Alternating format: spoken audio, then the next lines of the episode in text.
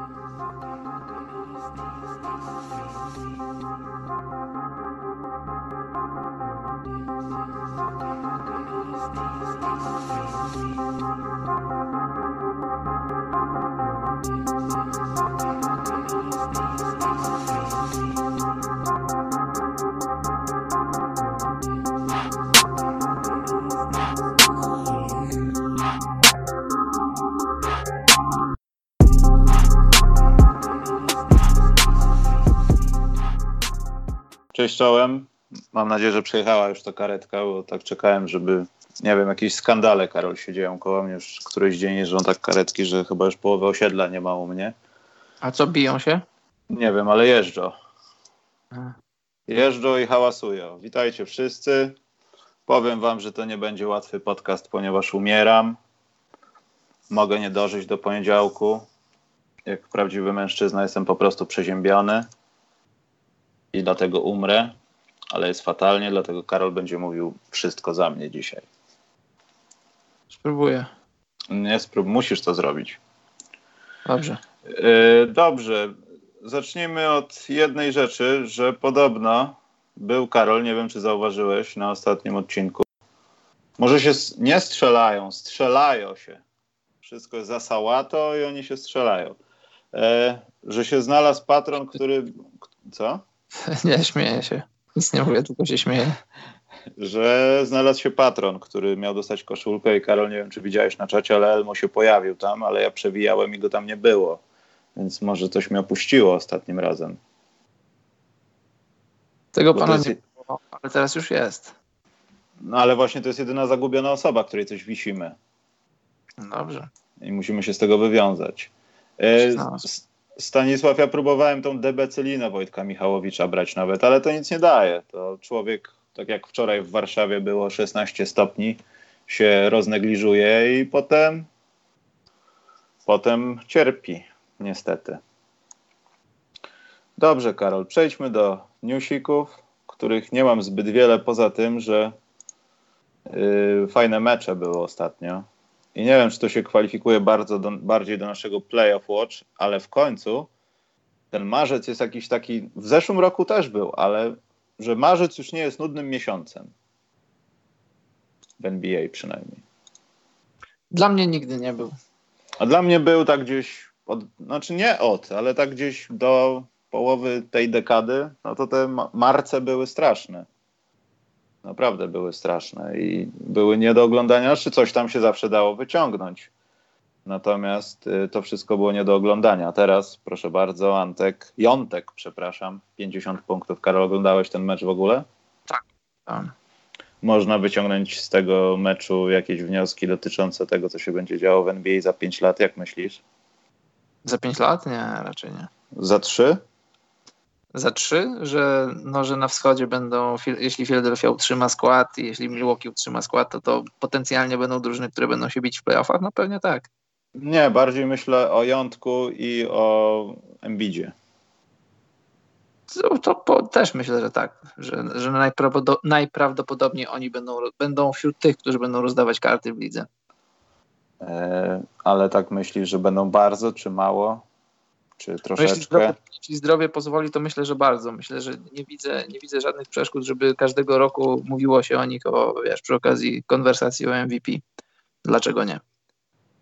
Nie, bardziej, bardziej pytam w sensie tego, że no jak za każdą generacją, no tak było z poprzednimi generacjami, obserwujemy tych zawodników, którzy będą na miejscu Lebrona, jak będą po 30 już niedługo, a to tak zawsze wygląda, że o, oni mają te 20 kilka lat, nagle bach, wiesz, już jest koniec, już jest kolejna zmiana pokoleniowa i fajnie jest to oglądać, że na przykład Jątek, no myślę, że za rok jeszcze będzie lepszy.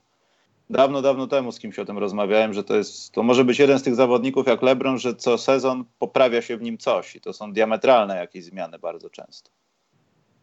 Też tak myślę, bo do tej pory z roku na rok do każdego sezonu przychodził z czymś nowym. A to z lepszym kozłem, a to z lepszym rzutem, a to z kilkoma dodatkowymi kilogramami mięśni. I z tego, co możemy przeczytać, zobaczyć, zaobserwować, to jest człowiekiem, który chce się rozwijać, chce ciężko nad sobą pracować, więc jeśli, jeśli mu zdrowie pozwoli, to pewnie tak będzie, tak jak mówisz, co roku będzie dokładał coś nowego do swojej gry. Dobrze, myślę, że o Jątku to jeszcze pogadamy przy okazji Playoff Watch, ale ja zapisałem sobie aż to taki jeden mały newsik, znaczy newsik. No to chyba, chyba była oczywista oczywistość, że to się w końcu stanie, ale już oficjalnie wszystkie zespoły NBA mają tą nieszczęsną reklamową naszywkę i ostatnią drużyną, która już straciła dziewictwo, jeśli o to chodzi, to jest Oklahoma. Mhm. I tak w sumie zauważyłem, że to w zasadzie jakoś specjalnie nie przeszkadza. Mi przynajmniej jakoś. To nie jest aż tak walące w oczy jak te reklamy w damskiej lidze, no, które są już takie typowe, że po prostu przez półstroju jest nazwa reklamy, nazwa zespołu i w ogóle często to jest też pewnie mieszane. Natomiast y, bardzo żałuję, że te kosz... znaczy żałuję. Gdyby były w sprzedaży, to pewnie wszyscy by je mieli. Natomiast, że no, ciężko jest dostać koszulkę na przykład, nie wiem. Już nie mówię Oklahomy, że była jako ostatnia, ale jakiejkolwiek drużyny y, z reklamami. Myślę, że liga powinna to przemyśleć. Ale to chyba jest celowy zabieg, celowy zamysł, żeby kupować koszulki bez tych reklam. Ale wiesz, z drugiej strony jeśli dostaniesz od zawodnika, bo wyrzuci ci tą koszulkę i złapałeś gdzieś będąc dzieckiem na hali, albo no tak. też nie będąc dzieckiem, no to wiadomo, że to jest tak zwany game worn. Natomiast można byłoby kupić nie z naszywką, tylko naprasowywanką, wiesz, żeby one były już takie stricte takie same, jak mają zawodnicy. Tak, ale to pewnie, pewnie chodzi, wiesz, tam gdzie nie wiadomo o co chodzi, chodzi o pieniądze. Pewnie e, reklamodawcy musieliby zapłacić więcej żeby ich, ich naszywki znalazły się na koszulkach, które kupują fani, no bo wiadomo, yy, widoczność to większy rozgłos, większy potencjał na to, że, że te firmy więcej zarobią. Tak mi się wydaje, że tak to działa. No ja nie będąc dzieckiem dostałem koszulkę od, od Treya Berka i tam jest reklama.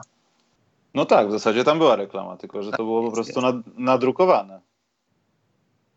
W sensie, że nie odróżnia się od stroju, jak gdyby. A, a poza tym, Będąc dzieckiem, chciałbyś mieć taką koszulkę z reklamą?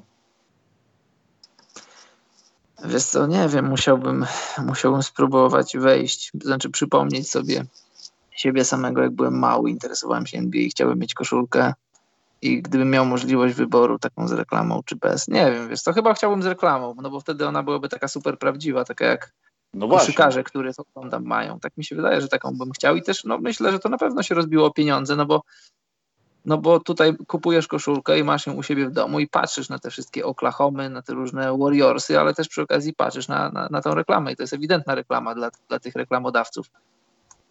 Dodatkowo no, w każdym domu. No. Dostępu. No tak, w każdym domu, więc pewnie gdyby, gdyby ci reklamodawcy sypnęli po kilka dodatkowych milionów, czy tam po kilkanaście, no to Adam Silver dałby na to zgodę, a póki co nie daje. Kolejny obszar do zagospodarowania, myślę.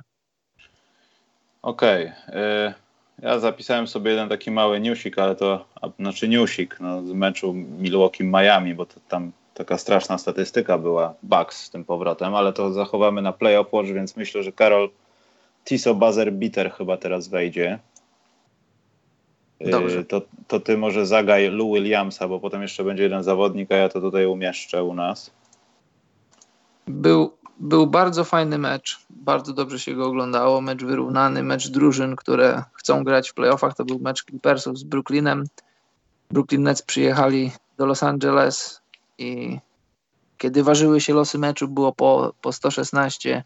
Doc Rivers postanowił oddać piłkę w bezpieczne ręce, czyli do Lou Williamsa. Lou, Williamsa, Lou Williams w swoim stylu znalazł drogę do kosza pięknym rzutem za trzy punkty, piękna akcja, no piękny buzzer beater. Dlatego oglądamy koszykówkę dla takich właśnie akcji. Yy, Okej, okay. ja czekaj, bo się zagubiłem trochę. I to się odbyło minionej nocy. Dokładnie, poza tym no, Lou Williams to lubi chyba, to, znaczy to, się, to, to nie jest tak, że się lubi albo nie lubi, ale on chyba Potrafi. czuje się dobrze w takich sytuacjach, kiedy, kiedy piłka jest jego, on może, on może coś tam zdziałać tym rzutem, poza tym trójka to jest jego domena, także to też sobie świetnie z tym daje radę, więc Myślę, że gdybym miał wybierać zawodników, którzy mieliby u mnie oddawać ostatni rzut, to Lou Williams pewnie byłby w jakiejś małej czołówce tego drugiego garnituru, poza jakimiś tam, wiesz, no tak, super nazwiskami. Są ludzie stworzeni do takich, do takich akcji i są ludzie, którzy nigdy się nie przebiją przez jakiś tam poziom. I to jest to już, to już nie tylko chodzi o fizyczność, o sam rzut, tylko psychikę. Czy masz głowę do tego, czy potrafisz wejść swoim umysłem w ten moment, e, porzucić wszystko to, że to jest presja, że to jest końcówka, że meczu, że może gazety będą tobie pisać dobrze albo źle. To jest ten moment i musisz ten moment wykorzystać. No mówię tak, jakbym był w, w tych momentach i coś mógł się na ten temat wypowiedzieć. Nie, nie byłem, ale wydaje mi się, że tak to, że tak to właśnie działa i Williams jest stworzony do tych momentów. Ma głowę do tego. Kolejną osobą, którą ewidentnie trzeba nagrodzić, bo to też był taki ewidentny game winner. On był dosyć dawno, bo to było o 14 14, 15, gdzieś w tych granicach czasowych. I znowu Nikola Jokic. Mhm. Chyba już trzeci raz jest u nas, też wklejam to na czacie, potem będzie gdzieś tam wyświetlone na naszych Facebookach i tak dalej. Trzeci raz brzydko i trzeci raz skutecznie. I trzeci raz w ten sam sposób praktycznie, bo to wejście przez środek gdzieś tam, no może nie tak blisko samej obręczy, no ale zawsze mniej więcej to samo miejsce. Gdyby porównać te wszystkie trzy jego końcówki, które u nas zawitały w Tiso Buzzer Beater, to, to byłoby naprawdę można takiegoś, nie wiem, tak, takiego ghosta zrobić, że on jest prawie w tej samej pozycji i robi to samo. No ale bardzo dobrze zrobił to. Poza tym wcześniej tam w tym meczu Doncic chciał zabrać trochę mecz i, i nie do końca to wyszło, bo jakiś zrobił to co zwykle. Natomiast no ja mam, Karol, jeszcze dwie rzeczy zanotowane. W sensie y, mecz. Ja wiem, że to nie jest Tiso Buzzer Bitter, no bo Booker trafił osobisty, ale czy widziałeś mecz Phoenix-Nowy Orlean? To co tam się wydarzyło? George Jackson, trójka, nagle dach. Nie, tego meczu nie oglądałem. Powiem ci, że musisz to obejrzeć, bo to jest jedna z tych właśnie szalonych rzeczy z Phoenix Suns, które w tym sezonie powinno się obejrzeć. Na przykład, kiedy będzie ta przerwa między końcem sezonu a playoffami, to, to jest jeden z tych meczy, kiedy powinno się tak dla rozluźnienia obejrzeć taki, brzydko mówiąc, gówno mecz. Nie wiem, co zrobił Nowy Orlean w tej ostatniej akcji, Karol, i to to nawet na jakiś minus by zasługiwało, bo tam się stało coś strasznego po prostu. Natomiast jeszcze mam jedną rzecz. Czy Mario Hezonia może z blokiem na Lebronie nie powinien być? Też. No właśnie, właśnie zastanawiałem się nad tym, no bo niby to jest buzzer beater, ale to był taki buzzer beater blok, no bo jakby taki to nie... Londyński taki można powiedzieć. Taki trochę londyński, no, na, na brzydkich butach. No. Dziś można grać w brzydkich butach i można zablokować Lebrona. No, i można, I można być białym i to zrobić. Można. Dobrze. A, tu jeszcze muszę dopisać o kicie. Nie wiem, Karol, potem możemy przejść do co nas wpienia i potem zrobimy playoff watch. Masz coś do co nas wpienia w tym tygodniu? Bo ja mam. Oczywiście. Jak już zaczęliśmy z tym działem, to o, matko, przechodzi czy, mi przez głowę myśl, to sobie ją zaraz notuję. Dobrze, to tutaj robię co nas wpienia, Karol. Proszę bardzo. Wpienia mnie, jak ludzie mówią miłego dnia. A szczególnie, a szczególnie wpienia mnie, jak ludzie robią to za pośrednictwem mediów społecznościowych, na przykład na, na Facebooku. Ludzie wrzucają jakieś głupie zdjęcia, na przykład, że jedzie w danym momencie gdzieś tam samochodem, spieszy się, nie spieszy się, po prostu jedzie gdzieś tam, wrzuca zdjęcie jakiegoś drzewa i życzy wszystkim miłego dnia, że to drzewo go tak napawało do takiej do, takiej, do takich, takich pozytywnych uczuć. No ogólnie nie lubię, jak ktoś mi życzy miłego dnia, jak ktoś, a jeszcze bardziej jak ktoś życzy, tak, tak strzela w eter, tak do wszystkich, tak jakby życzę miłego dnia, miłego dnia wam życzę. Naprawdę ta osoba życzy miłego dnia? Nie wiem, wpienia mnie to. Dlaczego ci to wpienia? A jeśli ta osoba szczerze życzy ci miłego dnia? No to fajnie, jeśli mi życzy szczerze miłego dnia, ale ja nie, nie, nie lubię, jak ktoś życzy miłego dnia. To mnie wpienia. Tak ogólnie? Tak, wspólnie. Może nie mam jakiegoś, jakiegoś głębokiego wyjaśnienia na ten temat i może nie przekonam ciebie ani nikogo do tego, ale mnie to wpienia. A jeśli ktoś by do ciebie dzwonił rano i mówił ci miłego dnia, to co by było? No wiesz, ale po co mi to?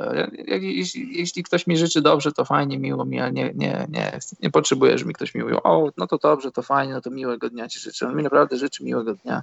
Nie wiem. A jak ktoś ci życzy miłego wieczoru? Też nie bardzo. Na przykład oglądasz na przykład jakiś, jakiś tam serwis informacyjny i, i, jakiś ten, ten człowiek, który prowadził te wiadomości, czy jakiś tam problem, program pu, publicystyczny mówi na koniec, że, że życzy miłego wieczoru, czy tam udanego wieczoru. Nie, nie lubię tego, nie kupuję tego.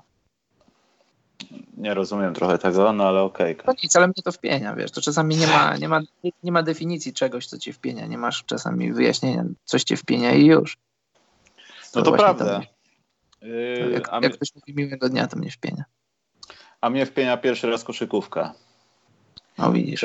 W sensie czasami denerwuje mnie ta gra i to ja mówię na własnym przykładzie. No Monson odpadł w półfinale w sobotnim z drużyną, której nie, chcia, nie chcę powiedzieć, że nie powinien odpaść, no ale obrońca tytułu powinien dać więcej z siebie niż pokazał to na boisku w minionej sobocie i ja czasami nie rozumiem koszykówki, bo to jest taki ja nie wiem, czy tylko u mnie zachodzi taki paradoks, ale jakbyśmy się przyjrzeli drużynom NBA, to myślę, że też byśmy znaleźli jakieś takie motywy, gdzie drużyna sobie lepiej radzi, ale czasami jest tak, że nie rozumiem, dlaczego najlepszy zawodnik, który zawsze trzyma drużynę, paradoksalnie, kiedy jest na boisku, sprawia, że drużyna staje się w niektórych momentach gorsza. Ja nie mówię, że przez cały mecz. I to mnie bardzo wpienia, że, nie po, że człowiek, myślę, ogólnie nie potrafi zapanować nad tego typu zjawiskiem, no bo to są te rzeczy w koszykówce, za które nikt nie odpowiada, po prostu się dzieją. To jest kwestia dobrego, złego rzutu, bądź też jakiejś serii albo coś, albo tego, co się ma w głowie. Ale to mnie bardzo wpienia, że nie da się wyeliminować, tak, wyeliminować takich rzeczy. Czyli mamy pierwszy upset w March Madness, chcesz powiedzieć? Znaczy, to nie był upset. No, moim zdaniem no to nie, nie był upset. Jesteś obrońcą tytułu, byłeś. Ale to, to jest tylko na papierze. No, grasz tak, jak zagrałeś swój ostatni mecz, po prostu. Ale, ale dla pocieszenia, znaczy to nie jest żadne pocieszenie, ale przeciwnik, który no, jak gdyby nie zdobył tytułu w zeszłym sezonie, on też odpadł w półfinale i my przegraliśmy trzema, oni przegrali tam prawie dwucy, znaczy prawie, coś koło dwudziestu. A teraz e... jaki miałeś, miałeś wynik? Było blisko? Tak, trzema było w plecy, no ale rzuty nie wchodziły. No i właśnie przez działo się. Nie, znaczy przez sędziów. Nie, niekoniecznie. Aczkolwiek, no. Kiedy na poziomie juniorskim nie gwiżdżesz rolowania, ale gwiżdżesz byle jaki kontakt w ramię, gdzie u dorosłych nie zrobiłbyś tego, bo byś nawet nie zauważył różnicy, no to można się zdenerwować, ale to po prostu była wina koszykówki, no, tego, że piłka nie wpadała w odpowiednim czasie. I, i, no i tak się stało, no Boże, no. Się nie zawsze wygrywa. Natomiast ten proces jest taki dla mnie niezrozumiały. Mnie on wpienia, bo ja czasami, znaczy czasami od kilku sezonów z tym walczę, żeby przynajmniej mieć jakieś remedium albo zastępstwo. I, no i nie znalazłem. To jest taka pętla po prostu. Twój najlepszy zawodnik, który jest potencjalnie najlepszy w ofensywie, kiedy go nie ma na boisku, drużyna gra lepiej w ofensywie. Wiesz, ale jest on potrzebny, żeby zamknąć pewne procesy i to jest takie no, wpieniające dosyć że wiesz nawet, że nie znajdziesz na to lekarstwa, może w tym charakterze. No bywa i tak, coś, coś Boston na ten temat wie i Kyrie Irving. E, Bartku, wpienia mnie jak ktoś robi zakupy za 100 plus złotych i płaci gotówką. Minutę zajmuje mu płacenie i tak szuka w portfelu tych pieniędzy. Dobrze, że można już kartami płacić. Mnie to nie wpienia. Mnie wpienia z kolei, jeśli ktoś bierze tą resztę i pieniążek po pieniążku wkłada. Ja rozumiem, że ktoś ma 90 lat i ma kłopoty jakieś, no jest starszą osobą, trzeba to zrozumieć, ale jak ktoś ma tych lat 20 kilka i wkłada ci 5, 5 i tak kilka tych monet, no to to fakt, to może wpieniać, to rozumiem. Ale gdzie wkłada? Do portfela, Karol, gdzie się wkłada monety? A, resztę, tak? Resztę tak. jak wydaje. Tak, jest, ja wiem, że tam u was to jest rzadkie, ale u nas jeszcze używa się fizycznych pieniędzy. U nas też. Ja słyszałem, że coraz mniej właśnie. No mało, wiesz, na przykład taka ciekawostka, nie wiem czy wszyscy wiecie, ale w Finlandii wycofano jedno i dwucentówki. Z powodu? Z powodu uznano, że, że tak fizycznie ich fizyczna obecność jest nieopłacalna, że no i tyle, że po prostu, że ich fizyczna obecność nie, jest nieopłacalna. Jak, jak płacisz coś, co kosztuje na przykład powiedzmy 2 euro i 2 centy, to jak płacisz, jak płacisz gotówką, to płacisz y, od jakiegoś momentu zaokrąglają wyżej, od jakiegoś momentu w dół, już nie pamiętam dokładnie. Więc jeżeli powiedzmy płacisz 2 euro i 1 cent i masz, i masz gotówkę, to zapłacisz 2 euro, jak płacisz kartą, to zapłacisz 100% y, tyle, ile miałeś zapłacić. Tak, nie pamiętam gdzie, ale gdzieś w Skandynawii jest projekt, żeby do któregoś tam roku, czy już to się dzieje, wycofać kompletnie fizyczną gotówkę z obiegu. Tu w Finlandii był taki projekt, już chcieli to wprowadzić parę lat temu, ale coś tam stanęło na drodze. No ja, ja nie jestem za tym, nie jestem fanem tego pomysłu. Znaczy to jedna podstawowa przeszkoda. Nie ma gdzieś prądu w jakiejś serwerowni, coś się dzieje niedobrego z kontem bankowym, internet i tak dalej i nie masz pieniędzy. No tak, to jest jedna rzecz, a druga rzecz to jak, jak dla mnie to jest krok do, do kompletnej inwigilacji, kompletnej kontroli nad, nad człowiekiem. No nie, nie jestem za tym, nie chciałbym tego zobaczyć. Myślę, że, myślę, że to już Karol trochę jest czas przeszły, jeśli o to chodzi. W sensie no, to już się dzieje, wiesz. Mam nadzieję, że nie. Yy, dobrze, to chyba byłoby na tyle, w co nas wpienia. A, mam jedną rzecz, co nas wpienia i to, to jest rzecz z Polski, Karol. Mhm. Jest herbata Lipton w saszetkach, nie? O, jest. Taka żółciutka w kartonie. I o tam jest ona, może mieć z cytryną, może być normalna. Taki Lipton. Nie lubię się herbatki napić, przyznaj. Ja? W sensie, że ja? No tak, ty lubisz się napić herbaty. No oczywiście, oczywiście, dlatego mówię, no bo jak gdyby jestem potencjalnym konsumentem i kupuję to. No ale też jest taka firma, Karol, w Polsce, która nazywa się Minutka. A to nie Znaczy nie wiem, czy tak się firma nazywa, ale ta herbata się tak nazywa. I czasami jak się idzie do sklepu, to oni tak chytrze układają te pudełka i one są w tak podobnych kolorach, że jak się śpieszysz czy coś i naprawdę się nie skupisz zdrowo, to potrafi ci się popieprzyć.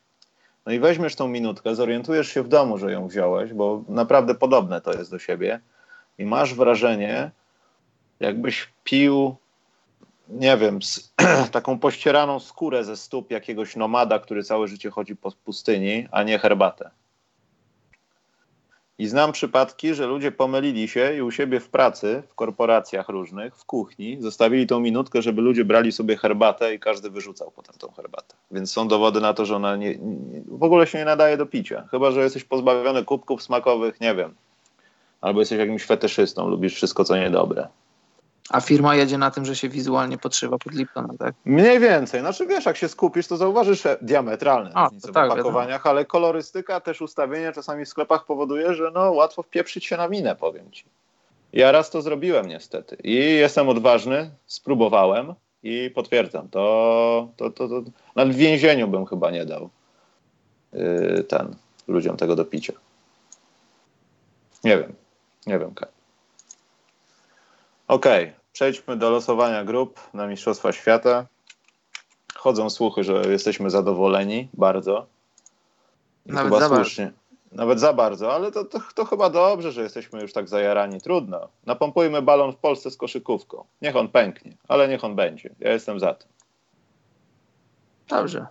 Masz jakieś komentarze dotyczące tego, co, co się stało w sobotę rano w Chinach? Ja no, może wkleję jak, zaraz. Nie, jakieś takie bardzo wyszukane, ale no ewidentnie tak patrząc y, czysto matematycznie, to nie, raczej nie mogliśmy trafić na, na potencjalnie łatwiejszych y, rywali. W zasadzie z każdego koszyka, gdybyś tak sobie y, wishful thinking robił i wybierał najgorszą drużynę, to mniej więcej nasza grupa tak wygląda.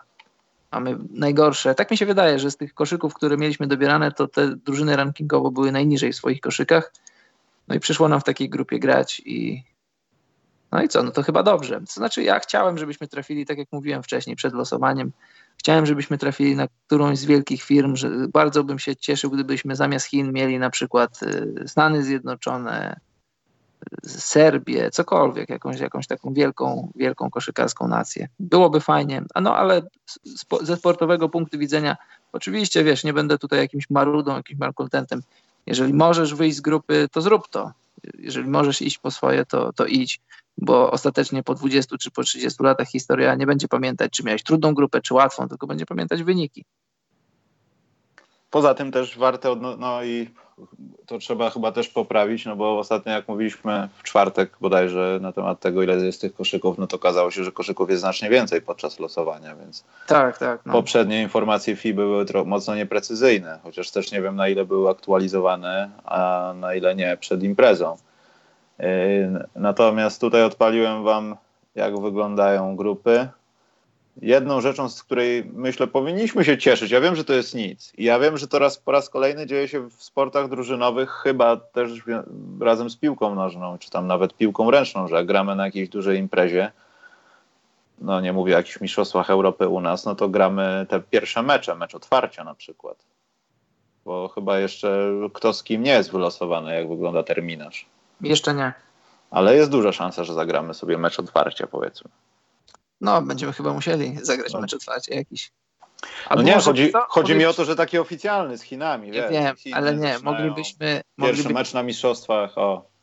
Moglibyśmy poprosić organizatorów, żebyśmy zaczęli turniej od meczu drugiego, a mecz otwarcia zagramy jako, jako następny. A, jak już to będą matematyczne szanse tylko. Tak. Ale powiedzmy trochę o tych naszych przeciwnikach. Jeśli chodzi o Wenezuelę, to ja nie jestem pewien, czy tam, Karol, nie doszło do jakiejś zmiany, w sensie, ja nie mówię politycznej, może nie będzie grupa czterozespołowa, tylko oni nie dojadą po prostu z różnych przyczyn, ale tak poważnie, czy oni tam nie, zmieniali, nie zmienili swojej drużyny, nie odmłodzili składu? Czy przyjadą, przyjadą z jakimś Gravizem, Vasquezem i tak dalej, Karol? A, coś...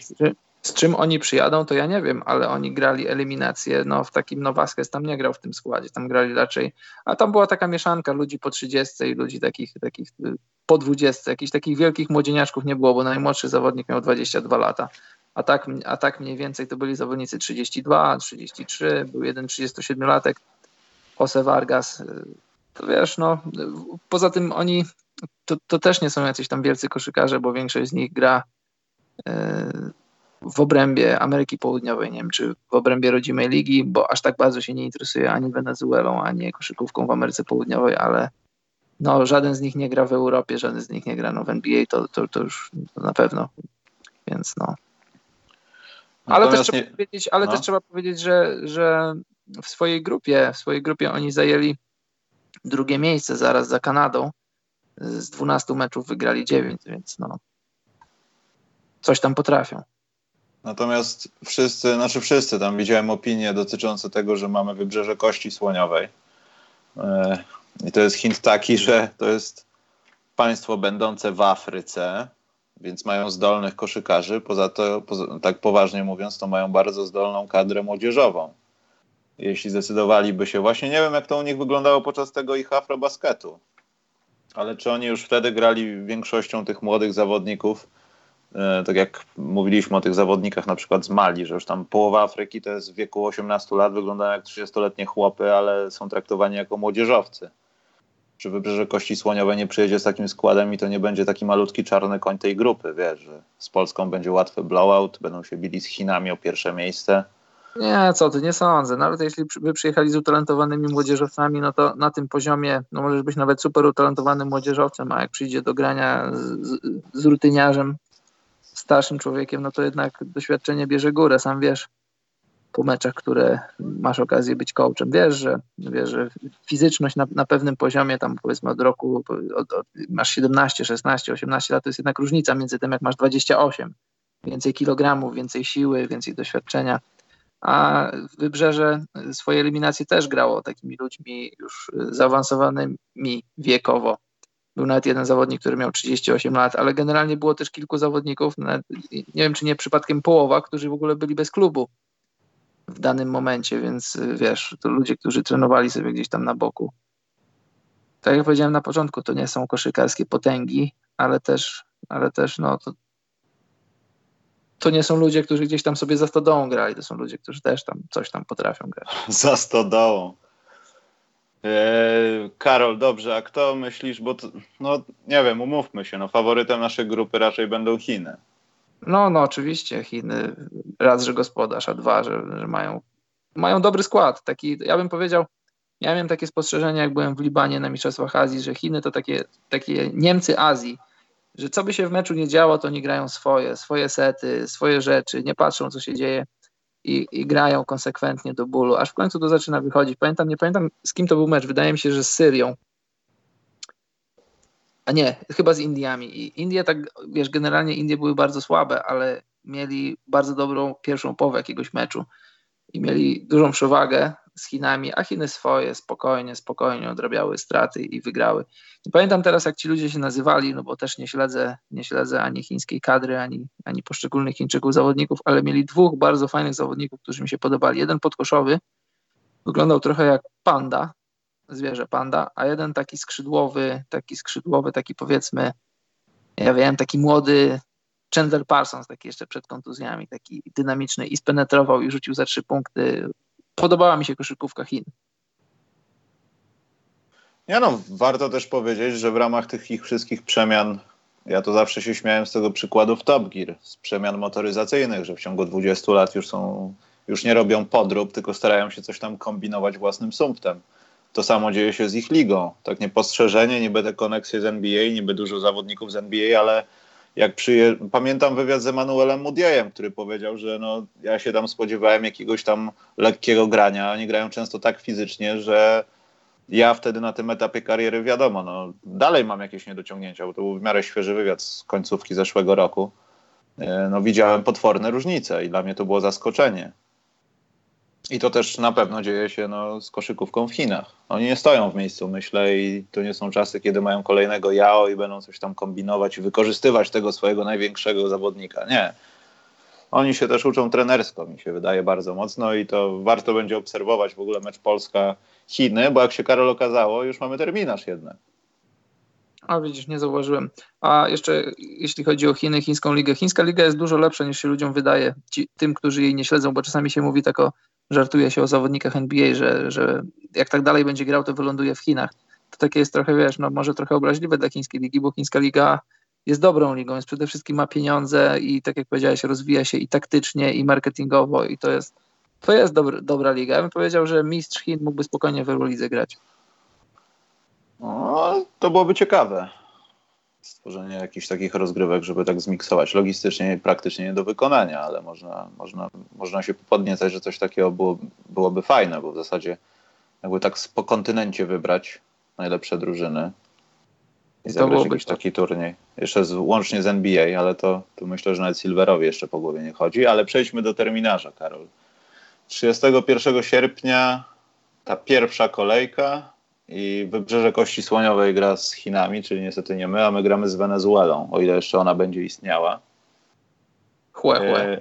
Chłe, chłe. 2 września gramy i to wiesz, Karol, co będzie 1 września w Polsce? To będzie taki znamienity dzień. I dzień potem. Rocznica drugiej, początku II wojny światowej. Dokładnie i rozpoczynamy kolejną na tym turnieju, bo wygrywamy z Chinami, z którymi gramy pierwszy mecz tej drugiej kolejki, Wenezuela potem z Wybrzeżem, no a potem czwartego już mamy pewnie matematyczne szanse i gramy z Wybrzeżem Kości Słoniowej, no i Wenezuela z Chinami. Tak, żeby tylko wiedzieć, co jest co. Natomiast Karol, widziałeś, z kim grał USA? Tak. Myślisz, że awansują? Myślę, że tak. Tak mi się wydaje. No nie wiem, czy, to, czy Satorański, jeśli będzie, to może im nie zrobić niespodzianki. Sato? Ka- tak. Słynny Sato? Dokładnie, słynny Sato. Albo ktoś z kadry Japonii. Tam będą brzydkie niespodzianki. Zobaczysz. Nie no co ty, to jest taką mają grupę, że jak, jakiej, chociaż z drugiej strony właśnie chciałem się zapytać, czy widziałeś, bo grupa H wydaje mi się taką chyba najtrudniejszą grupą na tym całym turnieju że ta grupa nie powinna tak wyglądać, bo te zespoły powinny być porozdzielane gdzieś po innych grupach, żeby na przykład USA miało większą konkurencję niż Turcja, powiedzmy. Bo tam jest Kanada, Senegal, Litwa i Australia. Mhm. Ja wiem, że Senegal nie będzie jakąś bombą, ale oni też myślę, że mogą coś pograć i to będzie bardzo wyrównane, taka grupa śmierci, coś takiego, wiesz. No, no tak patrząc gdzieś indziej, no to chyba nie mamy takiej naćganej grupy dobrymi zespołami. No, Kanada z programem młodzieżowym, kozak. Będą świetnie grać, myślę. Australia no, też nie no. najgorzej. Gdyby Australii udało się wszystkich swoich zawodników z NBA ściągnąć, łącznie z Inglesem, z Simonsem, z Patym Millsem i kilkoma innymi zawodnikami, to byłoby super. Tak samo jak Kanada, gdyby Kanadzie udało się wszystkich swoich zawodników z NBA ściągnąć.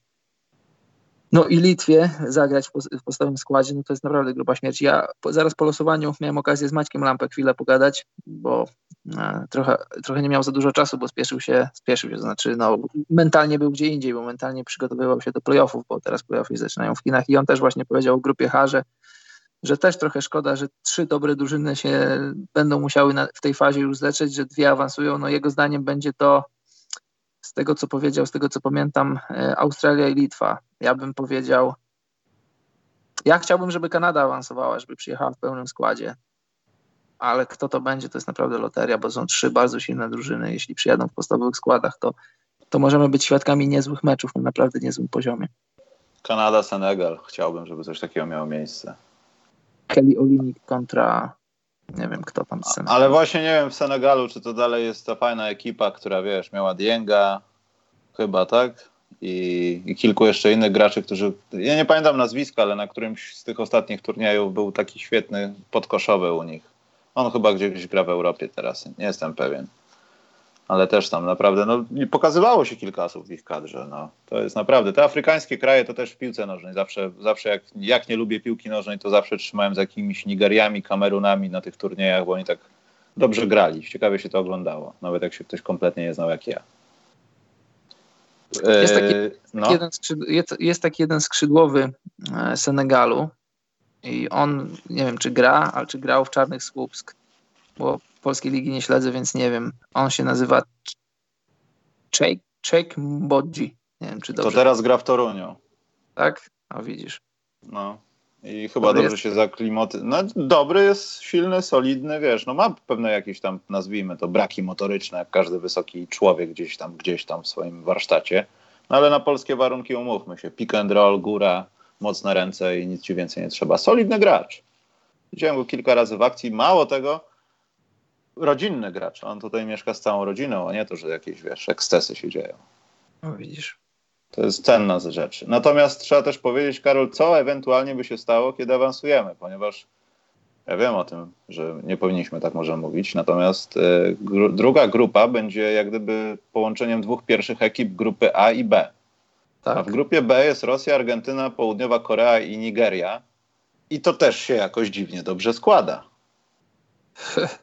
Nieźle Kobi zamieszał tymi piłeczkami. No bo ja wiem, że z Rosją to może, może nie. No ale przy jakichś tam po, przy pomyślnych wiatrach, jak tam ta grupa B się tak ułoży i byśmy trafili na jakąś Koreę Południową, z, nawet z tą Argentyną. Kobi było... dla Polski losował. Yy, losował. To, to, zdjęcie z prezesem Piesiewiczem było, nie, nie było po prostu zdjęciem. Myśmy po prostu nie widzieli rąk. Tam coś poszło, Karol. Albo coś łyknęli w kuluarach. Proporczyk Polskiej Ligi Koszykówki Kobi dostał. Propolis. Tak, propolis. Tak, dokładnie. Nie, ale mi, mi, to się podoba i szczerze mówiąc nie mogę się doczekać. E, zastanawiam się, co zrobić z faktem, czy może obejrzeć to na żywo, całe wydarzenie, bo to byłoby przepiękne, ale myślę, że Karol, to jest, to jest za gruba sprawa, żeby nam się udało tam pojechać.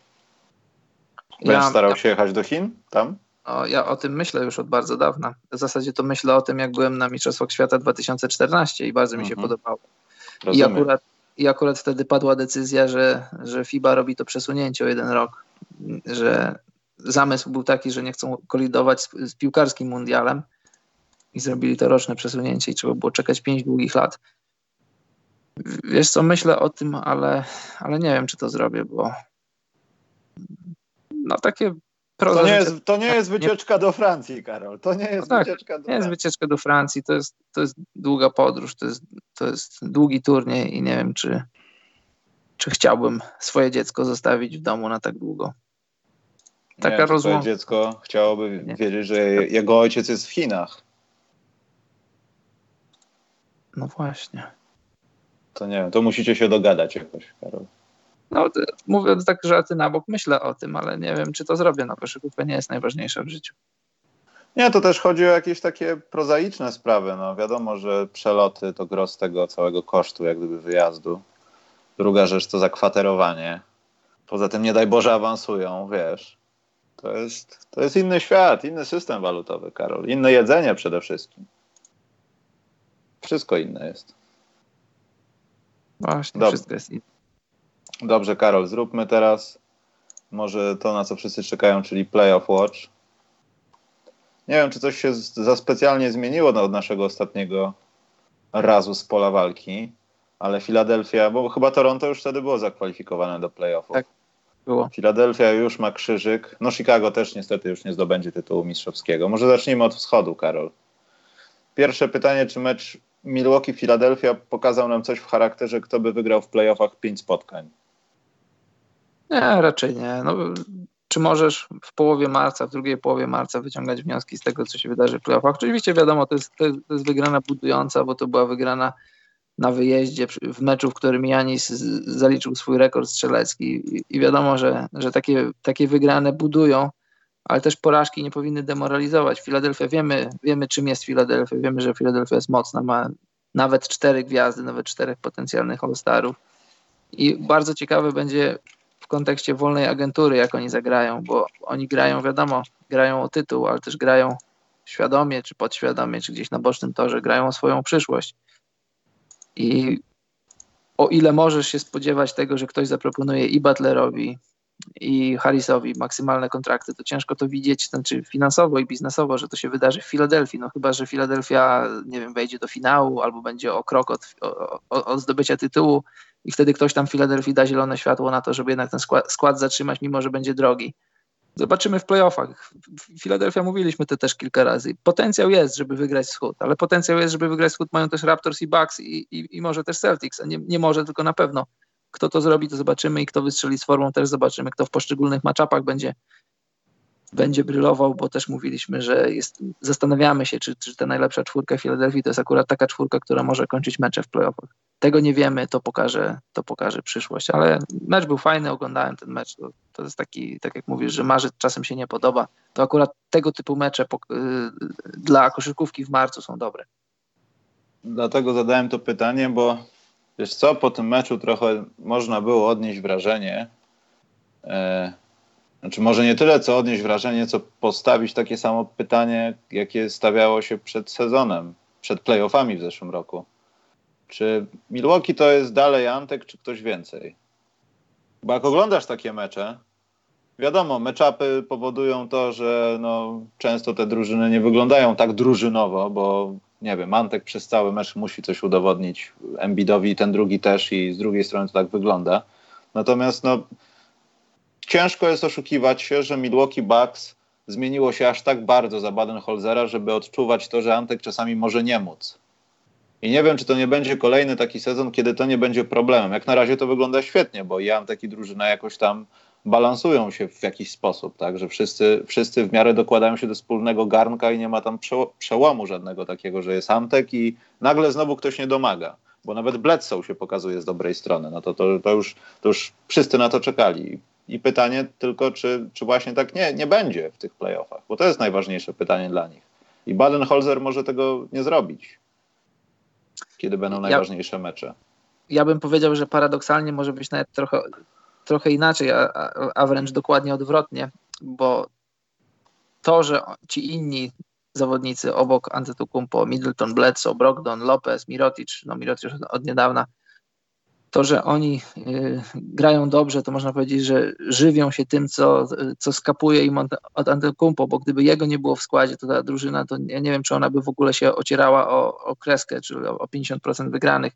Jest, jest chyba, w żadne, chyba nie ma innej drużyny w NBA, w której jest tak wielka dysproporcja między najlepszym zawodnikiem a drugim najlepszym zawodnikiem. No, drugim najlepszym zawodnikiem Milwaukee jest, no możesz dyskutować, czy Middleton, czy Bledsoe, ale to jest, to jest kolosalna różnica między, między Antetokounmpo a, a drugim najlepszym zawodnikiem w Milwaukee. Ja, ja bym powiedział, że Milwaukee tak daleko zajadą, jak, jak dobrze będzie grał Antek, no bo widzieliśmy w zeszłych playoffach, jak na przykład Boston, Brad Stevens znalazł znalazł metodę na Antka. Wysokie krycie, takie ocierające się o strefę. I no Oklahoma penetrują... w tym sezonie znalazła sposób. No ja wiem, że tak, to są sezonowe to mecze, ale to jest ale blueprint. To jest, to jest, może to nie jest klucz, tylko to jest jakaś wskazówka, jak trzeba się starać grać przeciwko Antetokounmpo. No bo wszyscy wiemy, czym żyje. Żyje swoją fizycznością, żyje swoim pierwszym krokiem, swoją skocznością i siłą. Tylko wiedzieć to, a wykonać to, to, to jest tak samo jak kryć młodego szaka Y, wiesz, jakie ma mankamenty, tylko że y, wiesz to w teorii, wiesz, jak go zatrzymywać, a, a praktyka jest praktyką, bo to jest sport.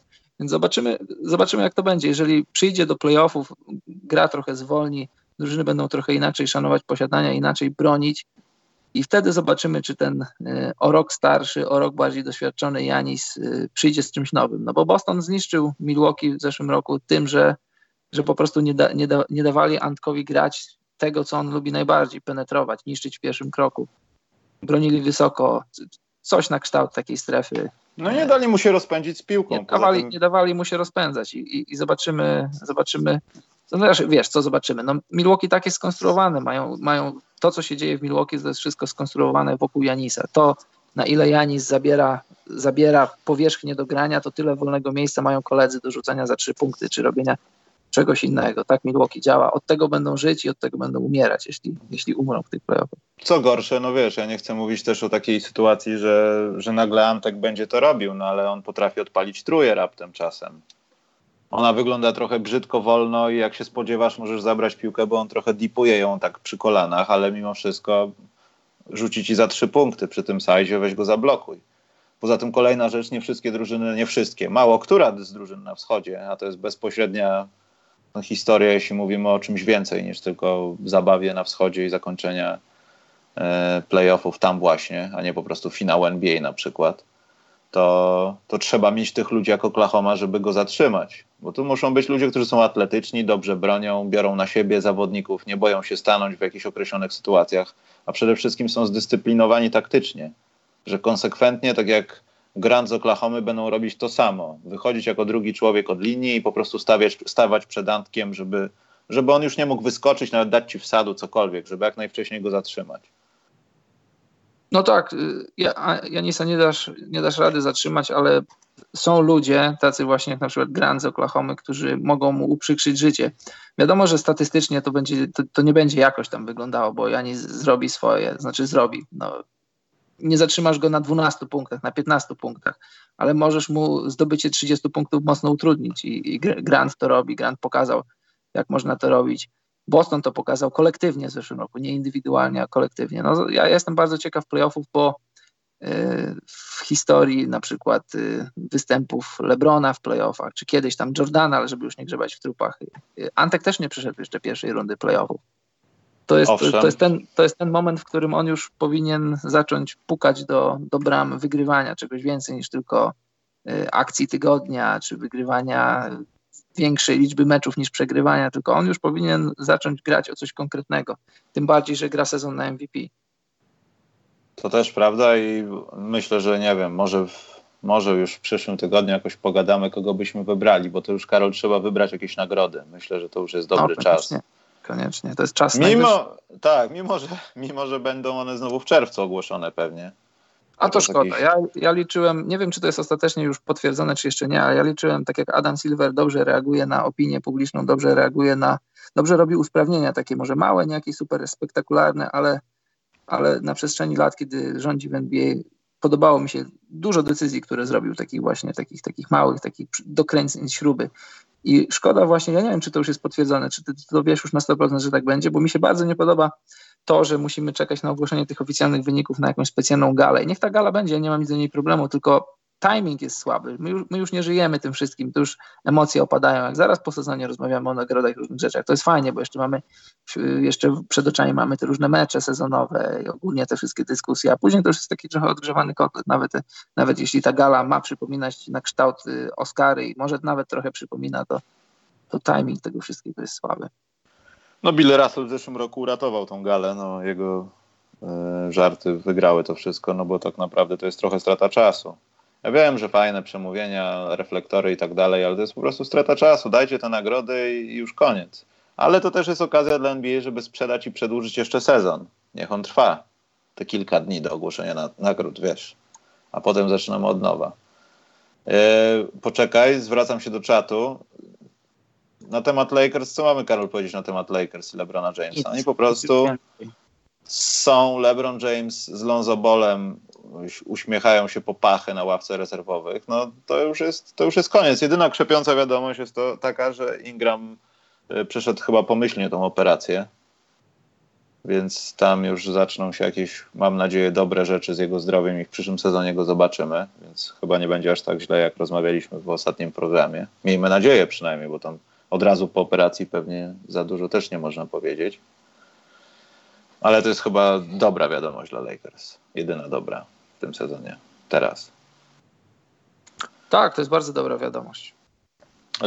Lou Williams nie jest za, za dobry za słaby na S5. On chyba, po, nie pamiętam, w którymś, jak był w Filadelfii, to chyba się tak wypowiadał, że on właśnie woli trochę jak Crawford, że wychodzić później, może grać może mniej, ale żeby być w tych piątkach, gdzie on tak naprawdę może decydować i rzucać, a nie być tylko jakimś fragmentem całej piątki. Gdyby, gdyby był za słaby na pierwszą piątkę jakiejś drużyny NBA, to by nie kończył meczów, a mało tego, że on mecze kończy, to on często decyduje o, o losach tych meczów, więc no.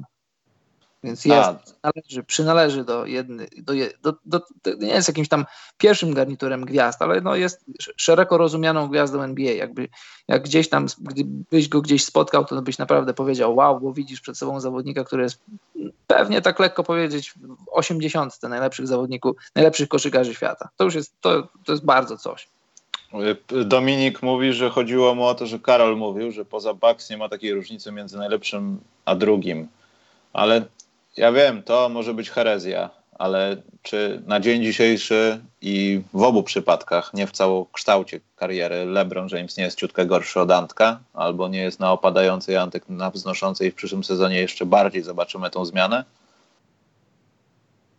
To jest jedna sprawa. Druga sprawa jest taka, że, e, że nawet statystycznie LeBron rzuca 27 punktów, a drugi strzela z Lakers Kuzma 18, a w Milwaukee a w Milwaukee No ale o co są mecze, To rzuca 17, więc to jest 10 punktów przewagi. Nikt nie przegrywa z Nowym Jorkiem. Milwaukee ma 18 porażek. Lakers mhm. ma dwa razy tak. tyle porażek. No wiesz, to są mecze o coś, a to są mecze takie, żeby nikt nie rzucał już nas jajkami, żebyśmy wyszli w sześciu albo w siedmiu na boisko przynajmniej. To też jest ważne, no. O co się gra i po co się gra.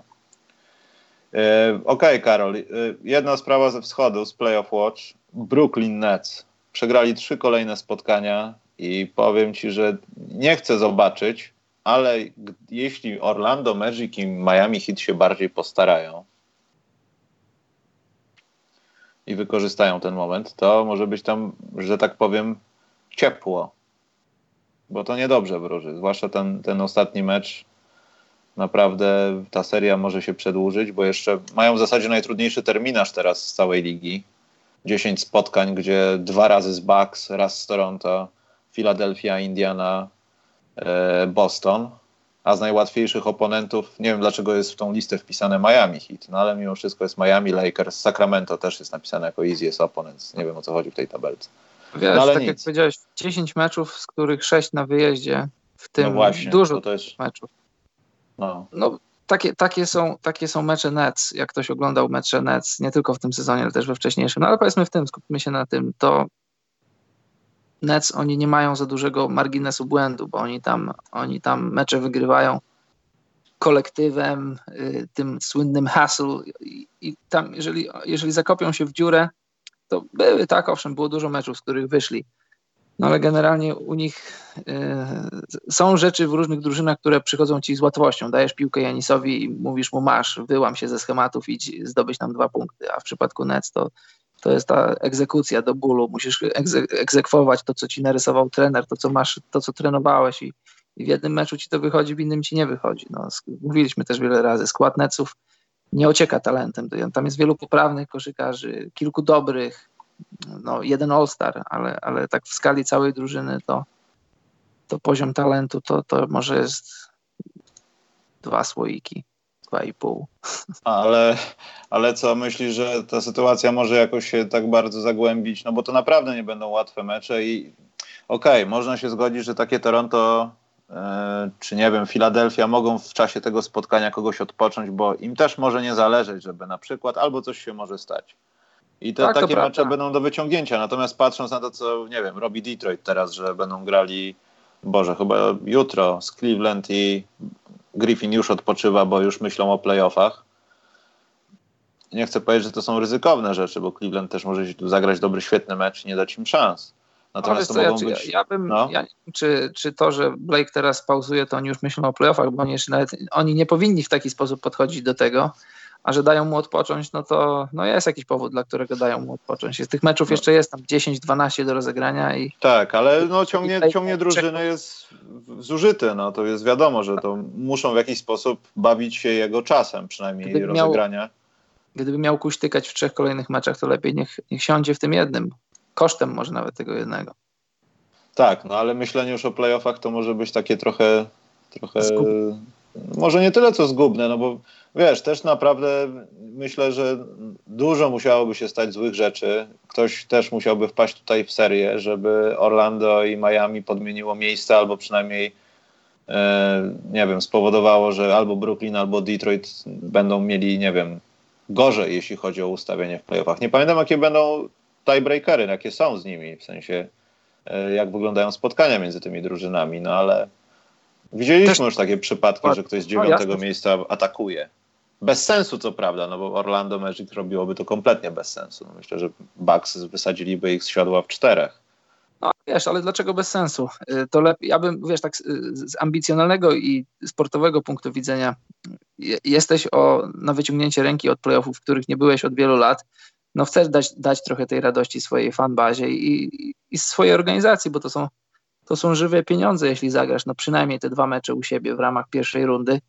To są pieniądze, to jest jedna sprawa. No, druga wiadomo, wylatujesz poza loterię, ale czy, mm, czy jak będziesz losował tam w top, powiedzmy tam od 10 do 14, a potem jeśli wejdziesz do playoffu, to będziesz losował tam powiedzmy, no nie wiem, tam od 16 y, w dół, to czy faktycznie robi to aż tak wielką różnicę? Ja bym powiedział, że nie do końca i ja, ja rozumiem, że rozumiem, dlaczego Magic chcą wejść do playoffów. Nie byli w nich wiele lat, a teraz ten skład, który mają, to nie jest zły skład. Mają dobry coaching, wygrywali już z dobrymi drużynami w, w tym sezonie. No nawet jeden z tych meczów widziałem w Toronto na wyjeździe, wygrali po, po dobrym meczu, po niezłym meczu Terensa Rossa, Wucewicza też. Rozumiem, że chcą wejść do playoffów i chwała im za to, bo są drużyny, które nie chcą wejść do playoffów i to, to, to wiemy o tym.